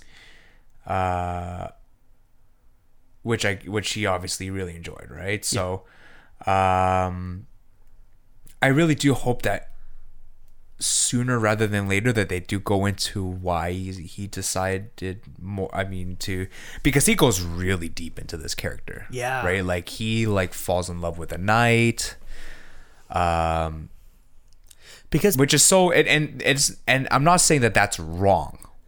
What's interesting is that it's such it's such a big contrast to his life outside of of the of the game yeah, because he has a wife and he has uh, I believe he has a child. I think so. I believe uh I think it does uh, married in marketing. Okay, no, he doesn't have a child, but he's married with a wife in marketing. That that has nothing to do with anything. uh, uh, but yeah, like it's it's very interesting. Like, it, and I'm sure we'll get to learn more of these. Like, Yeah. Chuck and Angela dating. Who would have thought? Yeah, exactly. Yeah. right? Uh, Matt's background story with his mom and, and his daughter. That explains a lot, right? The only person they didn't really get into was Isabel, Yes. right? But they went into more about her powers, Mm-hmm. which I think is uh, equally as important. Yeah. Right, One of the so- more interesting ones. Yeah, so a lot of character development within this one issue, which is always, always good to see. Which is e- the equivalent of a tavern scene. Very equivalent Right. to tavern scene. Yeah, yeah, that's essentially what it is because Yeah. you, you have you have a group of people you have one person talking then you have a second person talking for sure a third person is gonna gonna have to talk right and Yeah. they and they talk about that And they talk this about that, yeah. as being the third person that needs to talk now. yeah Yeah. the dynamic they've they've really that- figured out the dynamics That line is just, it gave me chills. I was like, oh. Like, it's really touching upon a lot of real world stuff, too. Yeah. And she's talking about giving giving her permissions. And I feel like that's a really interesting choice of words. Mm-hmm. And um, I I hope that gets touched upon. Most likely not next issue because I feel like next issue is just going to be a throwdown. But maybe the issues after that. yeah it'll be it'll be within not near future but like At least the next arc. middle future Middle future. it's not, Not far it's not, not close but it's like it's like It's like- close enough Medium future. immediate future exactly Did you say immediate? No, medium. medium like very in the middle But yeah, you know, overall, really enjoyed this book. As Mm-hmm. always, art is gorgeous, and it's uh, it, it's one of those series. I feel like because I play D and D, um, it touches upon a lot of those tropes, and I think they re- they bring that into this world really well. right Yeah, yeah. All right, so I'm pretty sure that that about covers that book for us. I think. Um, I think that's about what we can cover. yeah like in terms of plot points, in terms of like plot points and like themes and stuff like that for that book, um, I think there's a lot more to be talked about, but I feel like more needs to be more needs to be uncovered first through the story before we can get to the like the meat of a lot of Yeah, these characters. we also just don't have the time to talk about it too. oh yeah, So- we're we're like way late. yeah. um, okay, so why don't we wrap that up? And uh, that pretty much concludes the comics discussion. So Victor, huh? what do you think about this c- coffee that we've been having? Uh, I think it's good. I think it's very similar to the first Burundi we had. Makes sense. Uh, you remember that? yeah. Like you remember the flavor? Mm-hmm. Nice. Okay. the the like certain certain notes will just stick out to you because you've just had it over and over and over again, right? Like I get a very like I do get a very soybeanish flavor from here. Like it's very beany. Like I, I don't know how else to describe it. It's very beany. Um I do find it's it's creamier in its texture. Okay. So sort of like um like a dark chocolate. Mm-hmm. Like a dark chocolate, but like there's still elements of milk chocolate in it as well. Like it's a darker milk. Like how do you even describe that? Like a Darker milk. like a sure. Uh, Chocolate milk. now you did mention earlier. I think we were talking about. You mentioned like a like a fruitier flavor, yes. right? Uh, any inclinations as to what that might be? I was thinking along the lines of like an apricot Okay. or an apricot or almost like a cantaloupe. I, there was a bit of a melony flavor to it, like Yeah. a melon Right. type thing. Yeah. Um, and then there was like, it's um, okay, because so you know strawberries Yeah. are very strawberries themselves have a very different taste from flavored strawberries. yes, they do. Um, whereas flavored strawberries are there's like a very distinct type of sweetness to it, but actual strawberries sometimes go. You mean on like you mean like candied strawberries? yes, Yeah. like candy strawberries are very different from regular strawberries. regular strawberries. This to me had a scent that was very candied strawberry. But the taste wasn't there. I couldn't get the taste from Hmm. it. But when I was smelling it, candied strawberries. You know what? Though I kind of do taste it. You taste it a little bit, right? Like you can get a little hint of it. I'm actually more on like the kiwi side of that. Kiwi side? Yeah, like kiwi. Okay. Like I'm thinking like ki- like like kiwi cantaloupe and dark chocolate. Okay. That sounds right. like a pretty solid like. Let's, like uh, let's cover more fruits. Um, why just be like way off? I'm gonna go with like candy strawberry. That's a very specific flavor that I don't think people like in their coffees. But yeah, we'll go with strawberry. No, because I don't want to say strawberries because to me it's lacking certain flavors. so like candied fruit. yeah, it's got it has that candied taste to it. Okay. Um, candy strawberry and like what was that other fruit? I said apricot. Okay. So, Apricot. So okay. So what are your okay? What are your three? Candied fruit, candied fruit, apricot, and cantaloupe. Yeah, Okay. All right. Let's see what we got here. it's very fruity. Whoa! Strawberry, Okay, watermelon, watermelon.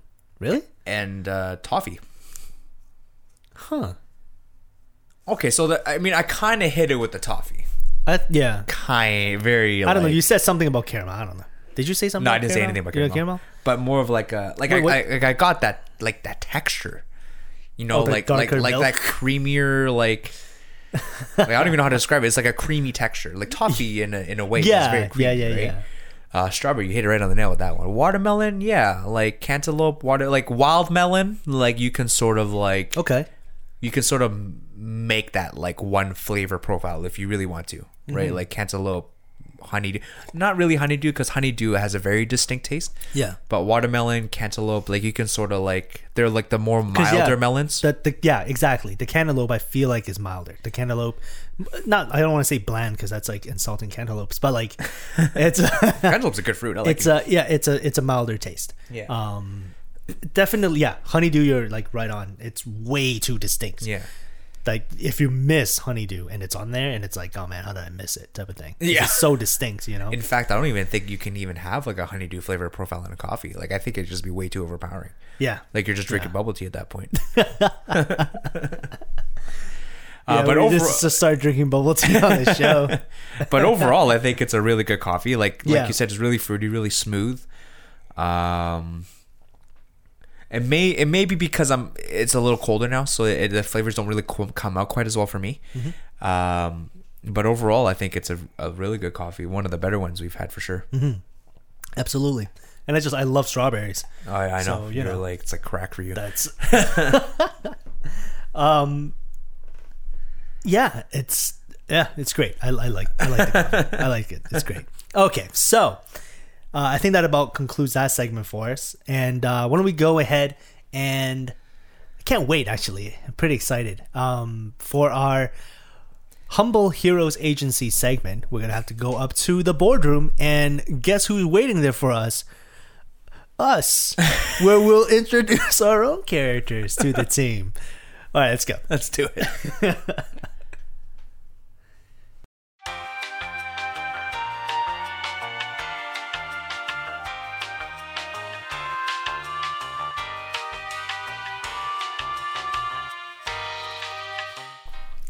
Ding!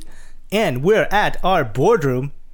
And guess what? this week is a little bit. I almost smacked the mic into Well, my take it mouth. easy, bro. We're not That here to weird. destroy property. Okay. my own property. Yeah. Um, but yes, we're at the boardroom, and this time we're introducing heroes to the team. So, team, we got some special people for you today. Um, who's gonna go first? Victor, you want to go first?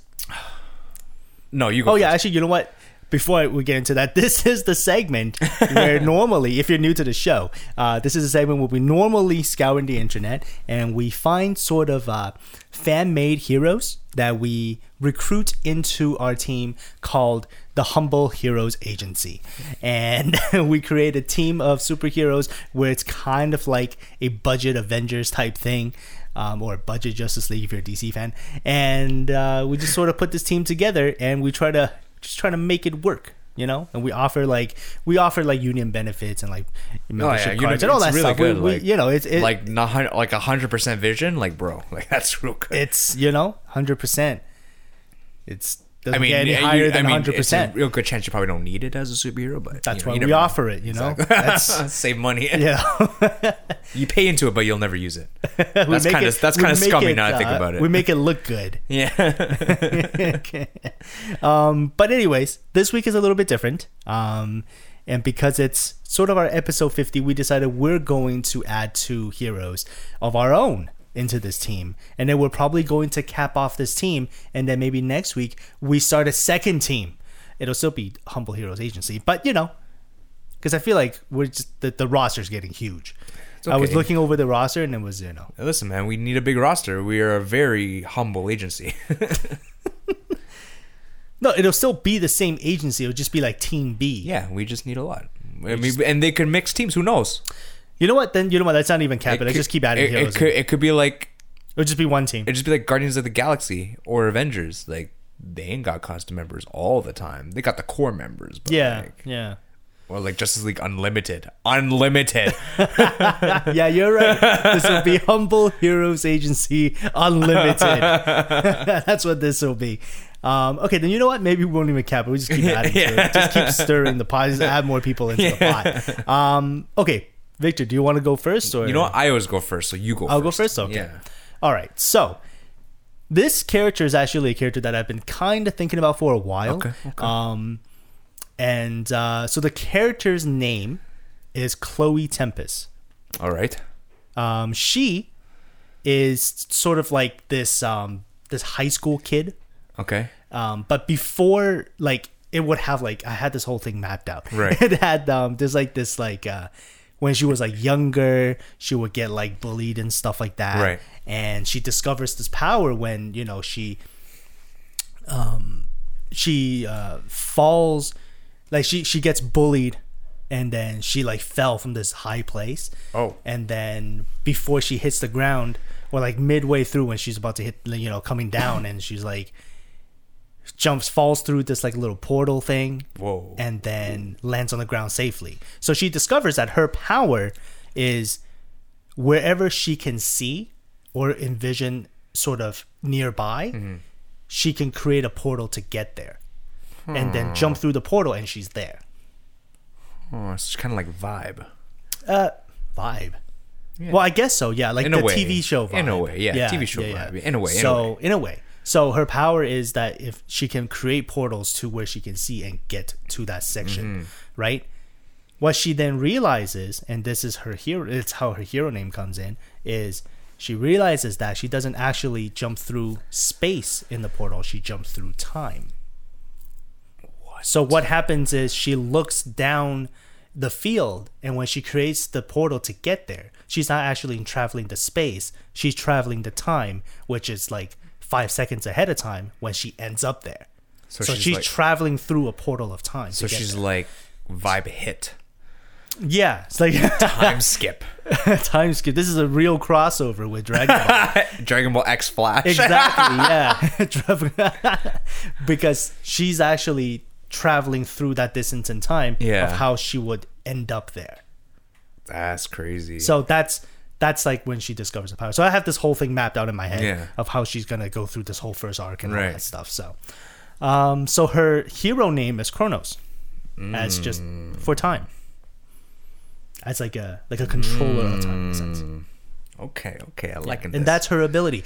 No like martial experience, Yeah. no weapons expert, nothing. But one day, with the right One training, day, with maybe. Big Kev, With Big Kev. and literally everyone else on the team. clenched jaw too. And, every, and who else? Who else? Mechano. on there? Mechano, Vegetable Man. Vegetable, man, Vegetable Man is a martial arts expert, bro. The Yippee Kaye kid is going to teach her how to throw down. That's for sure. Um, Very good, very good support here. and I feel like We- she would just be great friends with We are the black star of humble heroes. Just yeah, pretty much. Um, but yeah, that's basically the hero. It's Yeah. it's um like the background and stuff I haven't all fleshed out yet, but there's just like certain events in her life that I've fleshed out. But um, one day it is my hope Uh, hey, to to write something. you So, sh- you should, and uh, you think you should start right now. right now. Maybe not like right now, right now, but like right now. okay, well that's an instant. But that's uh that's uh that's my hero. that's an instant membership right there. Uh, my Congrats, hero- Chloe, you made it. Yeah, you made it. My hero. Uh, his name is Fast Guy. and I've got uh, I've got a Is I've he got- really fast? I've got a background story for him. nice. So wanna hear it. Fast Guy, Yeah. whose real name is Barely Allen. I guess you went in a very different direction. is a superhero with the ability to move at the speed of a 1995 Honda Civic. One day, he was bored at work and decided to mix random chemicals in his car. Realizing that it was finally time for lunch, he went to put the key in the ignition so he could go to Subway and get the Thursday special. Just as he turned the key, the chemical mixture spilled all over him and reacted with the starter in his vehicle. He was then jolted with electricity and passed out. After waking up, he realized he could move at quote unquote super speed and decided to become a superhero, taking on the mantle of Fast Guy. His only power is that he can move at the speed of a 1995 Honda Civic, which I think is like 140 kilometers. It's still, I mean, like it's still pretty. It's still fast, but, but not like he's he's he's barely he's barely Allen.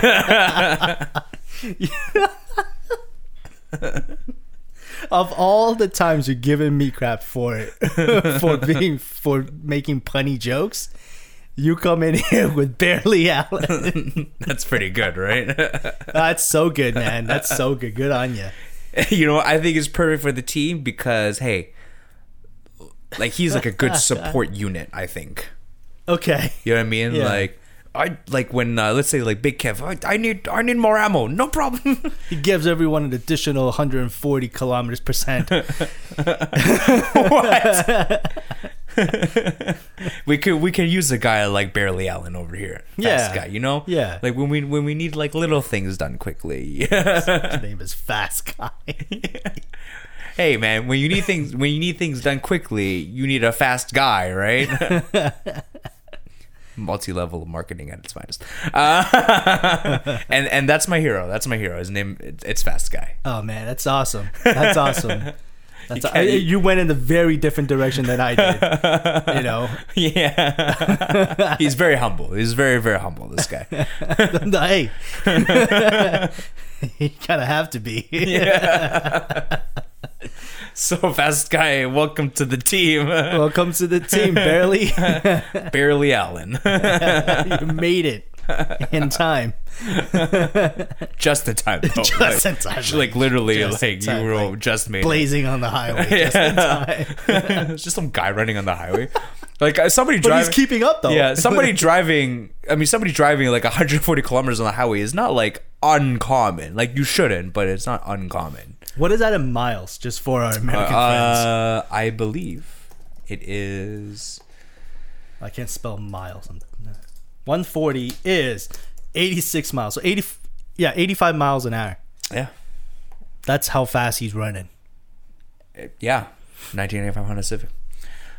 That's not bad. That's not bad. You know, I, I Very learned, humble, I very learned a lot. You know, including information about civics. yeah, very very humble humble hero. Very humble. Very humble.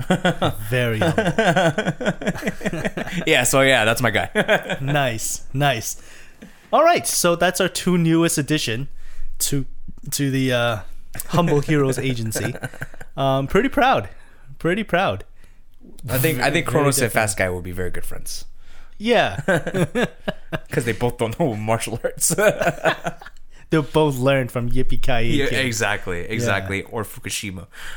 Oh yeah, Fukushima. Yeah, what do you mean? Oh yeah, it was last week. It was last week. Mechano, Chubbs, Blue. Oh man, so many good heroes. So many good heroes, and it's only going to be so much more good heroes too. So many more. Is that the right term?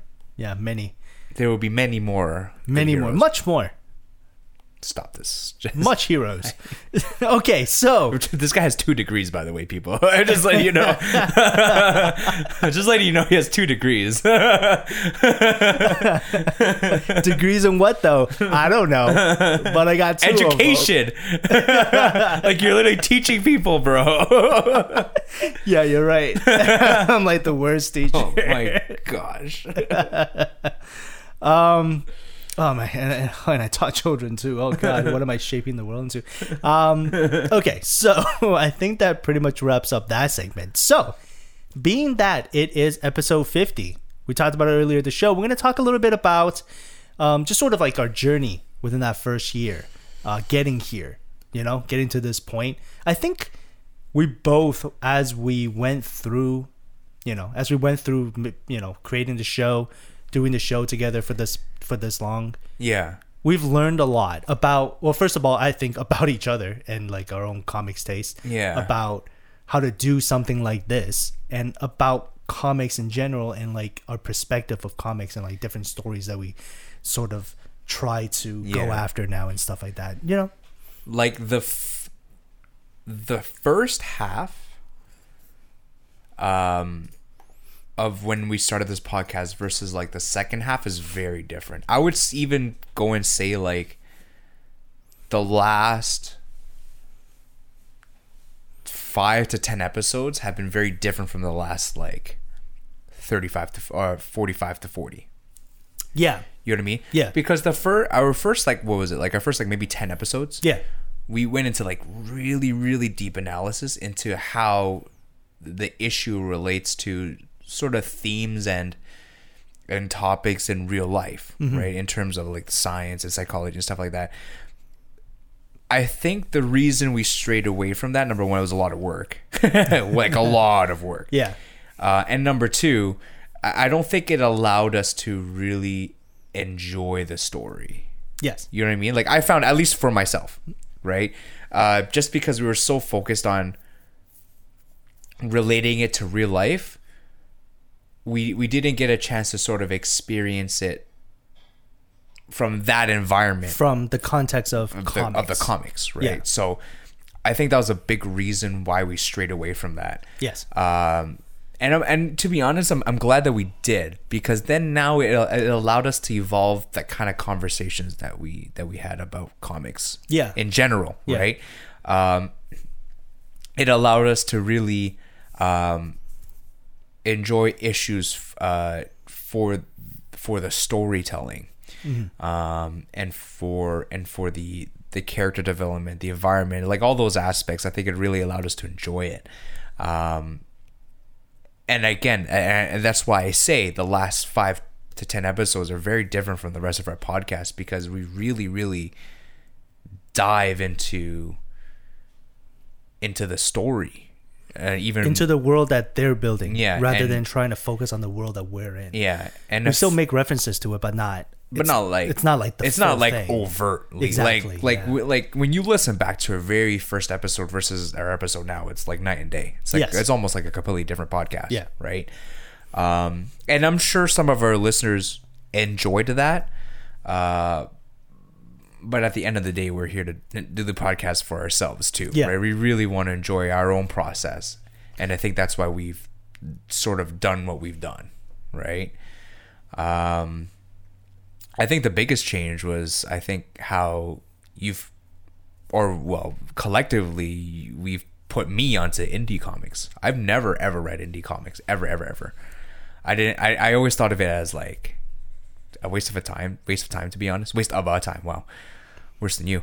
Uh, waste of time to be honest. But That's like where my two degrees come in. I'll never say stuff like that. but now it's just like those are some of the best stories I've read. Yeah. Mm-hmm. Because they're unrestrained. There's no there's no Creative pri- leash. creative leash. There's no Yeah. Mm-hmm. prior baggage to the story, right?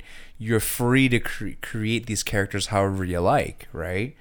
Um, and I think that's what I love about indie comics is that every issue, every story is something new, Yes. right? Like you don't go into a story expecting certain things from a character, right? Um, and I think that's what I like about it is I, I love the discovery of it, right? Um, not to say like I don't enjoy mainstream comics. Obviously, we st- I still enjoy them. A, a still- lot of our show is comprised of mainstream. exactly. Obviously, we're still comics, yeah. reviewing it, right? Yeah. So, um, but I, I think it's a, a different aspect of comics that uh, I never truly appreciated up until now, mm-hmm. right?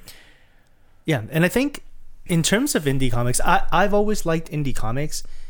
I, I and I've always had an affinity more towards indie comics. Now mine is more towards uh because I I pick up a lot of physical books and uh the the the way the, the process that indie books are made, especially the ones from Image, the physical books, the quality is just so much better than the big 2 and there's no there's no ads, there's no you know the front cover like the back cover is not an ad, the front cover and the back cover is an actual covers to the book. Mm-hmm. The paper quality is better. Sometimes you get better page counts, which just whatever serves the story instead of whatever serves the format.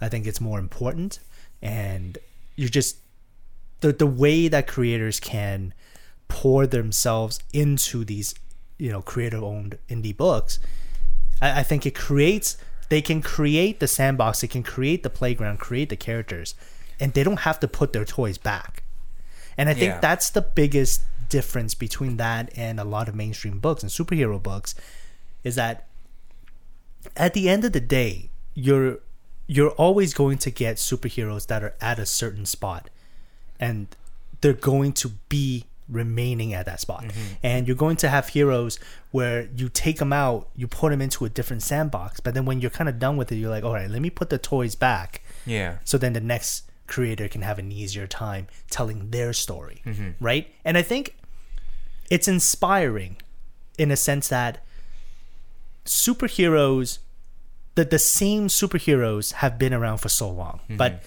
they mean so many different things. They they mean such they mean different perspectives for people, mm-hmm. and everyone has a different story they want to tell with these toys, and they tell it, and then they put it back, and they respect the source, they respect mm-hmm. the origin of these characters, they respect the, the, the, material they're working with. And then they mm-hmm. put it back and then they say, okay, next person, your turn. You tell your story. Yeah. And I think there's a there's a certain there's a certain legacy to that. I think that you you can't build with that with indie books. Right. So to me, that has its place too in terms of importance. Mm-hmm. But if you want like really unexpected storytelling and like high stakes storytelling that you really don't know where things are gonna go, indie comics are kind of the way to go because that that's where like they don't gotta put the toys back. They're just like Yeah. these are my toys. I do what I want Yeah. right? And I think that's what really attracted you to indie comics, and that's what that's definitely what attracted me to indie comics. Yeah, it's um, it's a completely different reading experience, and and I think that uh, I think that's why it's so good for me, right? It's, you know, I always talk about consistency, and always talking about, you know, having like being able to expect things a little bit, but sometimes when I can't. And the story still ends up being v- like really good. Like those are my favorite stories. Like Gideon Falls, my god Oh, so good. like i would say if there's any if there's any ongoing series that we're following that we've been following for the past 50 episodes i would say gideon falls is my number one mm-hmm. because not only is that series what what really opened my eyes to to indie comics it it's con- it's stayed consistent in how good each issue is Yes. like we i don't think there's been a there hasn't been a bad issue of gideon falls No, which like which to me is like it's surprising right like i like if i had to be critical of like I'm the least critical, I would say, of that particular run, just because of how good it is, right? Yeah. Yeah. Um, I've been like I've been pretty critical recently, right? And not to say like like these stories are bad. It's just I just want to say what I feel about about these issues Yeah. now, right? Uh, but with Gideon Falls, like there's I, there's nothing really bad I can say, right? And and I think like that story in itself is really the epitome of indie comics and what it represents, right? Like a, like a like a a writer owned property that turns out really really really well. Like it doesn't really get any better than that, to be honest. Yeah. Yeah, yeah, it really yeah. doesn't. And I remember there was a big boom in um, in indie comics right when there was a few series that were coming out around the time, and I thought like they really gave indie a boost. Um, I mean, Walking Dead took off Yeah, after the show. there was East and West at that time. East East of West, and East it's West, that's yeah. still going. Yeah. Saga, and that blew up. Um, and we have the first issue of that, which is crazy. It's going for so much money right now. Mm-hmm, Um, and then uh, at the time, there was a series called Peter Panzerfaust, Yeah, and that was crazy. Like that blew up. Mm-hmm.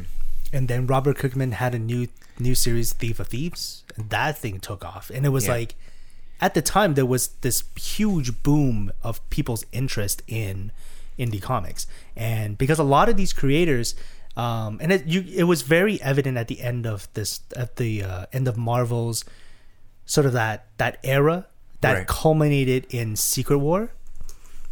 There were a lot of creators from there that sort of jumped over to just doing indie books. yeah, Um, and though like uh, Jonathan Hickman did it, Rick Remender did it, um, Jason Aaron to a degree. But I mean, he's still writing a lot of the Marvel stuff, but like to a degree, he he started doing a lot of like creator owned stuff. yeah, Um, and that was like the big boom of everybody jumping on board to indie books, and I think it it raised the quality of a lot of indie books as well. yeah, Um, because now you're just getting really top notch writers putting out top notch stories Yeah. Mm-hmm. of their own, right? And I think that's what really gave it that, you know, that significance. Um, and for me at the time, when when I got into comics, I think like when I seriously got into comics, I think it was like right at the beginning of New Fifty Mm-hmm. And say what you will about New Fifty Two, it did a lot to bring people in. You yeah. know, it, I, it, I, I would agree with that. yeah. For the people who have been reading DC, it was kind of like a kick in the nut for them yeah, because a lot of what they love and a lot of like what we're enjoying now about Wally West and stuff like that, all that stuff is lo- was lost Yeah. a New 52, right? Yeah.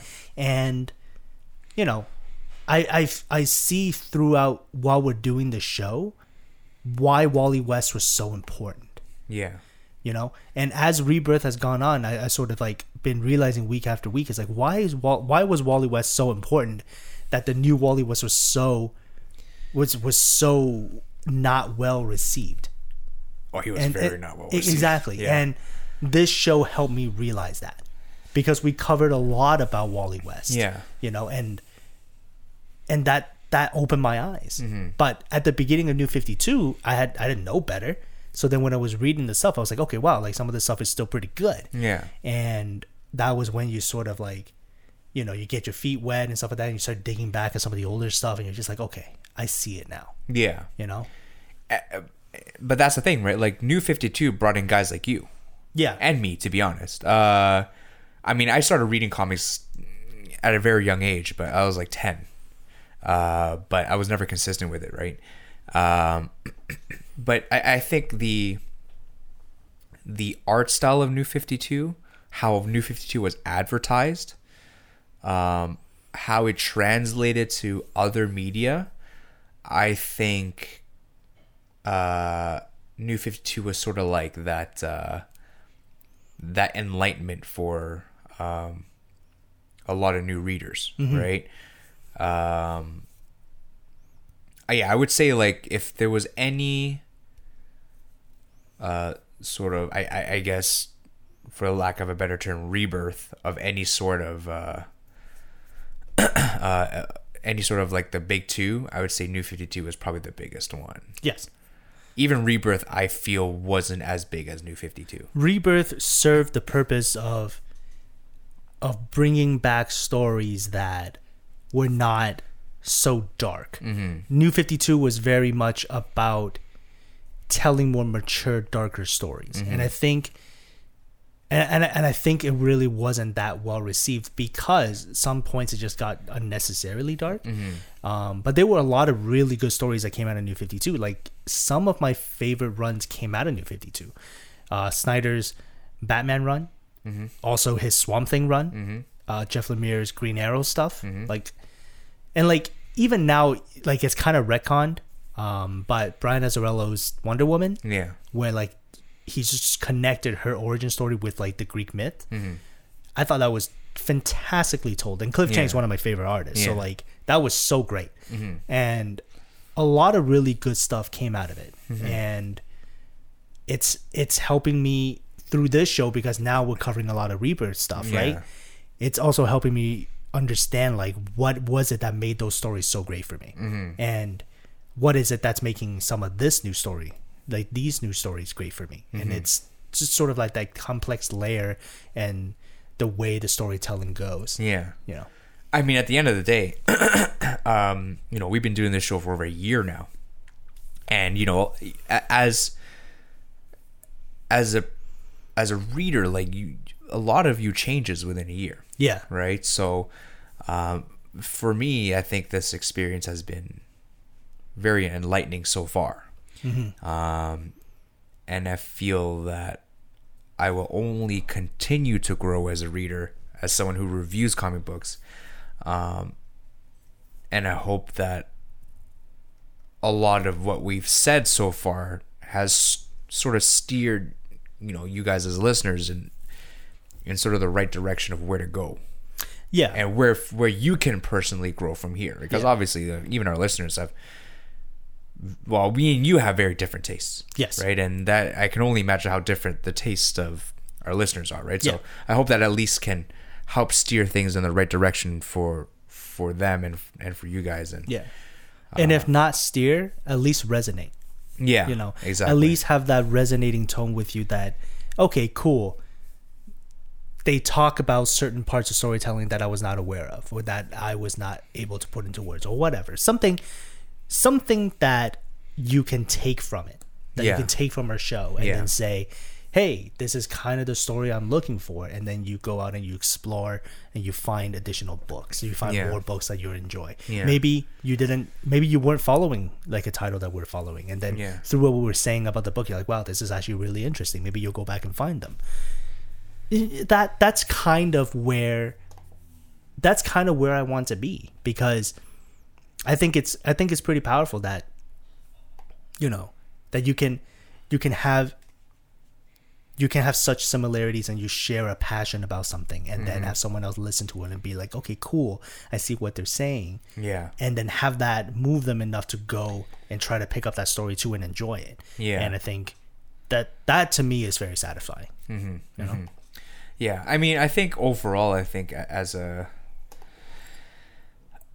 I think overall as as as a podcaster, uh, as someone who enjoys comic books, I feel like, uh, you know, I hope we continue this experience. I really do, um, and I hope that uh, a lot of what we're saying, even though it may be minor, maybe not at all, maybe also helps push the comic book industry in a different direction as well.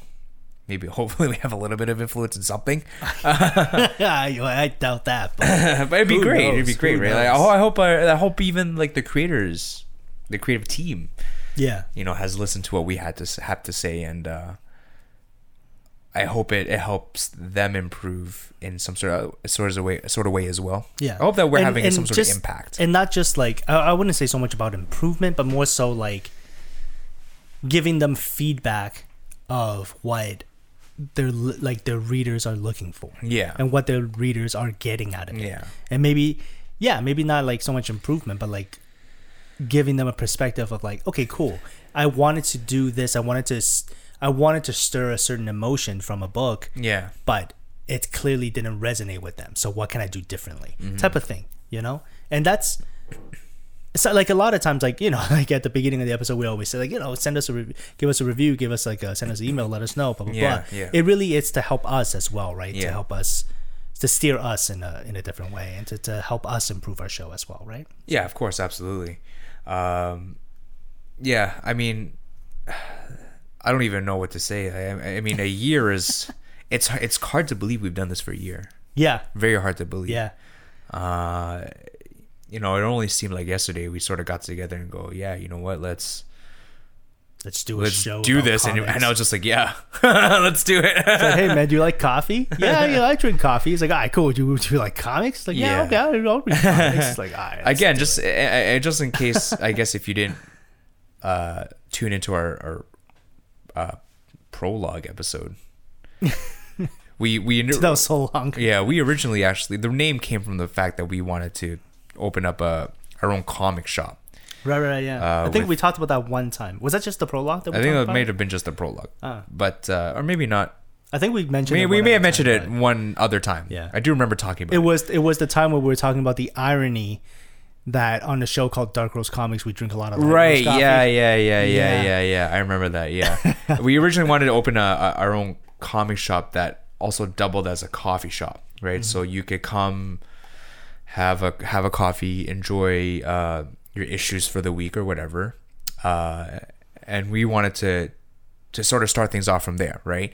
Uh, you know, but of course things happen and and um, you know it wasn't something that we could follow through with in the end. Not to say that it's never going to happen, right? But uh, you know priorities change and uh, of course you know we're both at very different points in our life right now i mean we talked about that years ago i think i would eh, it wasn't even that long ago maybe two years ago i think Two, maybe three years? two two and a half years ago maybe we were Yeah. we were discussing that like a lot of things have changed since then right uh so So who knows where things would be two, who, three exactly now, right? but at least you know we can s- at least share our passion on on this medium Mhm.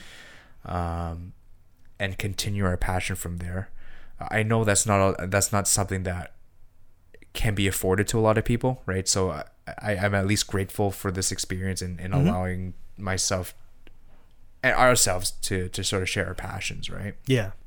And I think, yeah, ultimately, like, I, I feel like I've learned a lot doing the show. I remember at the beginning when we were doing the show, um, the first few episodes, we would be like, we were just sitting there, we're like, okay, okay, do I have this page up? Okay, okay, I need that page up. Oh, I need to reference that, I need that page up. It's like, oh my We God, my mouse is running out of we batteries. bookmark a lot of pages Yeah. Well, that's and like that was like the nature of our show too. Is like we made a lot of references to like articles and yeah studies and stuff like that. And I found that Mm-hmm. like as the weeks went on, it just became less and less doable. And Well, you know, it- like you it- were mentioning earlier, like because we started adding more books that we're covering. Yeah. Like the length of an average episode for us is like what an hour. We would we would do that with two books, Yeah. right? And then yeah, for us to cuz now we're averaging like I would say anywhere between four, Five at least 4 to 5 books a week. Yeah. Right? Yeah, I mean yeah, some yeah. weeks are going to be an exception. Yeah. Because Especially obviously the weeks we come back from break or something like yeah, that. or like when uh perhaps like certain like certain runs just aren't out that week, right? And Yeah, then, yeah, and then we're yeah. we're left a little light. Yeah. Which you know it's going to happen. It's happened before. I think it's going to happen next week too. Yeah. But we're going to get Yeah. into that. But uh um but it, it's like it's tough for us to continue doing that. Imagine doing that for for five books, five six books. It's like impossible. Our Hey, show would uh, be like join- six hours long. Yeah, I mean, we just do like a live show. We just be like, hey, join us for a Saturday afternoon where we spend all afternoon talking about five books. yeah like it, it's tough and and and at some point like it it it takes away from uh, it takes away from the creative experience Yeah, it takes Right. away from the medium itself, and I think it.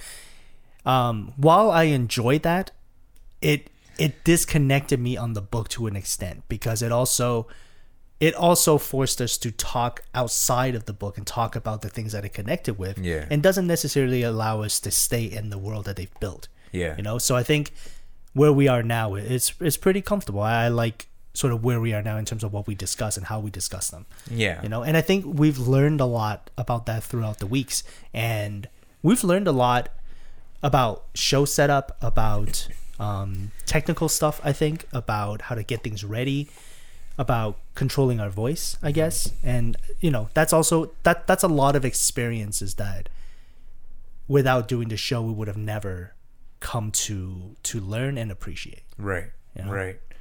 Um, yeah, I think, I mean, sort of just to cap off my points, I know we've been sort of talking in circles here just because, uh, I mean, it's, it's, this is something to celebrate, right? It's, Yeah. it's, it's obviously not often that, you know, two people can come together and sort of commit to something for a year at least, right?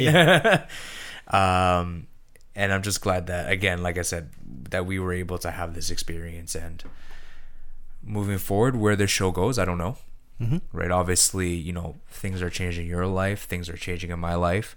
And uh i just hope that uh you know moving forward we continue to share this passion with with our listeners Yeah, for sure. with the world and uh you know comic books are are, are here to stay right they're here to stay and, and Eventually, we're gonna have to do like two a.m., three a.m. shows. Oh or my three a.m. recordings because like my like my baby will keep me awake. I'll be like, dude, I got nothing to do at three a.m. Let's record. it's like yeah good luck buddy i'm i'm up for work at like in like an hour 45 minutes from that So then what's yeah? So then you just wake up an hour forty five minutes a- ahead of time and so let's hit record and go. You know what? Good luck, buddy. But yeah, man, now, now I'm ex- I'm excited. I'm excited for the changes. But I feel like you know we're we're at a good place. We'll work it out. We'll make things work. we'll work. figure something out. Yeah, Yeah, yeah, sure. yeah. Yeah, and uh, and yeah, I'm just really happy we we, we got to this point, and I, feel like we're only gonna be stronger. You know, moving forward. Stronger like uh, I tried to make a song reference there. Uh, uh, Kanye Yeah, West. stronger than yesterday. Was whose song was that? Was I don't. I don't know. was that Britney Spears? I don't know. Maybe. I feel like that was Britney Spears. um, yeah, you know. So we, we hope you continue to enjoy the show as well. We hope you continue to show to show us support, and um, you know, we we hope that what we say resonate with you, and ultimately that's it. You know. Of course. Yeah. Of course. All right. So let's go ahead and hop on the cosmic treadmill and let's go see what we have in store for next week. Meow. it's like I, I show up there and it's just the cat there. And it's just, it's a welcoming cat. Okay. for next week, it's actually a pretty light week. It's, uh, we have The Batman Who Laughs, The Grim Knight, number one. It's like a one shot to the Grim Knight character. So really, if you think about it, it without this like particular one shot, Yeah. we only have like one series. Because without this, after this book, it's it's a Grim Knight number one, and we have Blackbird number six. Like I said, man, it's gonna happen, Yeah, and that's and that's okay. that's life. Yeah, that's yeah, that's life. All right, so that pretty much concludes the episode. So we thank you for tuning into this episode. We hope you enjoyed it. Uh, we hope you enjoyed our conversation. If you if you like what we do on this podcast, make sure you hit that subscribe button on the podcast service provider of your choice. We can be found on iTunes, Google Play, Spotify, and all these other service providers. So whichever one you're on, make sure you leave us a rating, give us a review, and if you got a time, you know, got yourself some time. Uh, there goes my grammar again with two degrees. Make sure you go on iTunes, uh, give us a review there. We greatly, greatly appreciate it. If you have any questions, comments, or suggestions about the show, about what we've talked about, or if you got a book that you want us to add to the show, if you want us to add a book to our poll list to discuss, make sure you email us at contact at darkrosecomics.com. You can also reach us on Twitter at twitter.com slash darkrosecomics, twitter.com slash jaredthebear52 for myself, and twitter.com slash Victor J. Young for my co-host Victor. You can also find us on Instagram at instagram.com slash darkrosecomics, and we also have a Facebook page at facebook.com slash darkrosecomics. And if you want to be a part of the community, you can join our Facebook group at Dark Rose Comics Group. And as always, Take care. bye. Fast guy. I know it came it came in like a real fast guy. That one.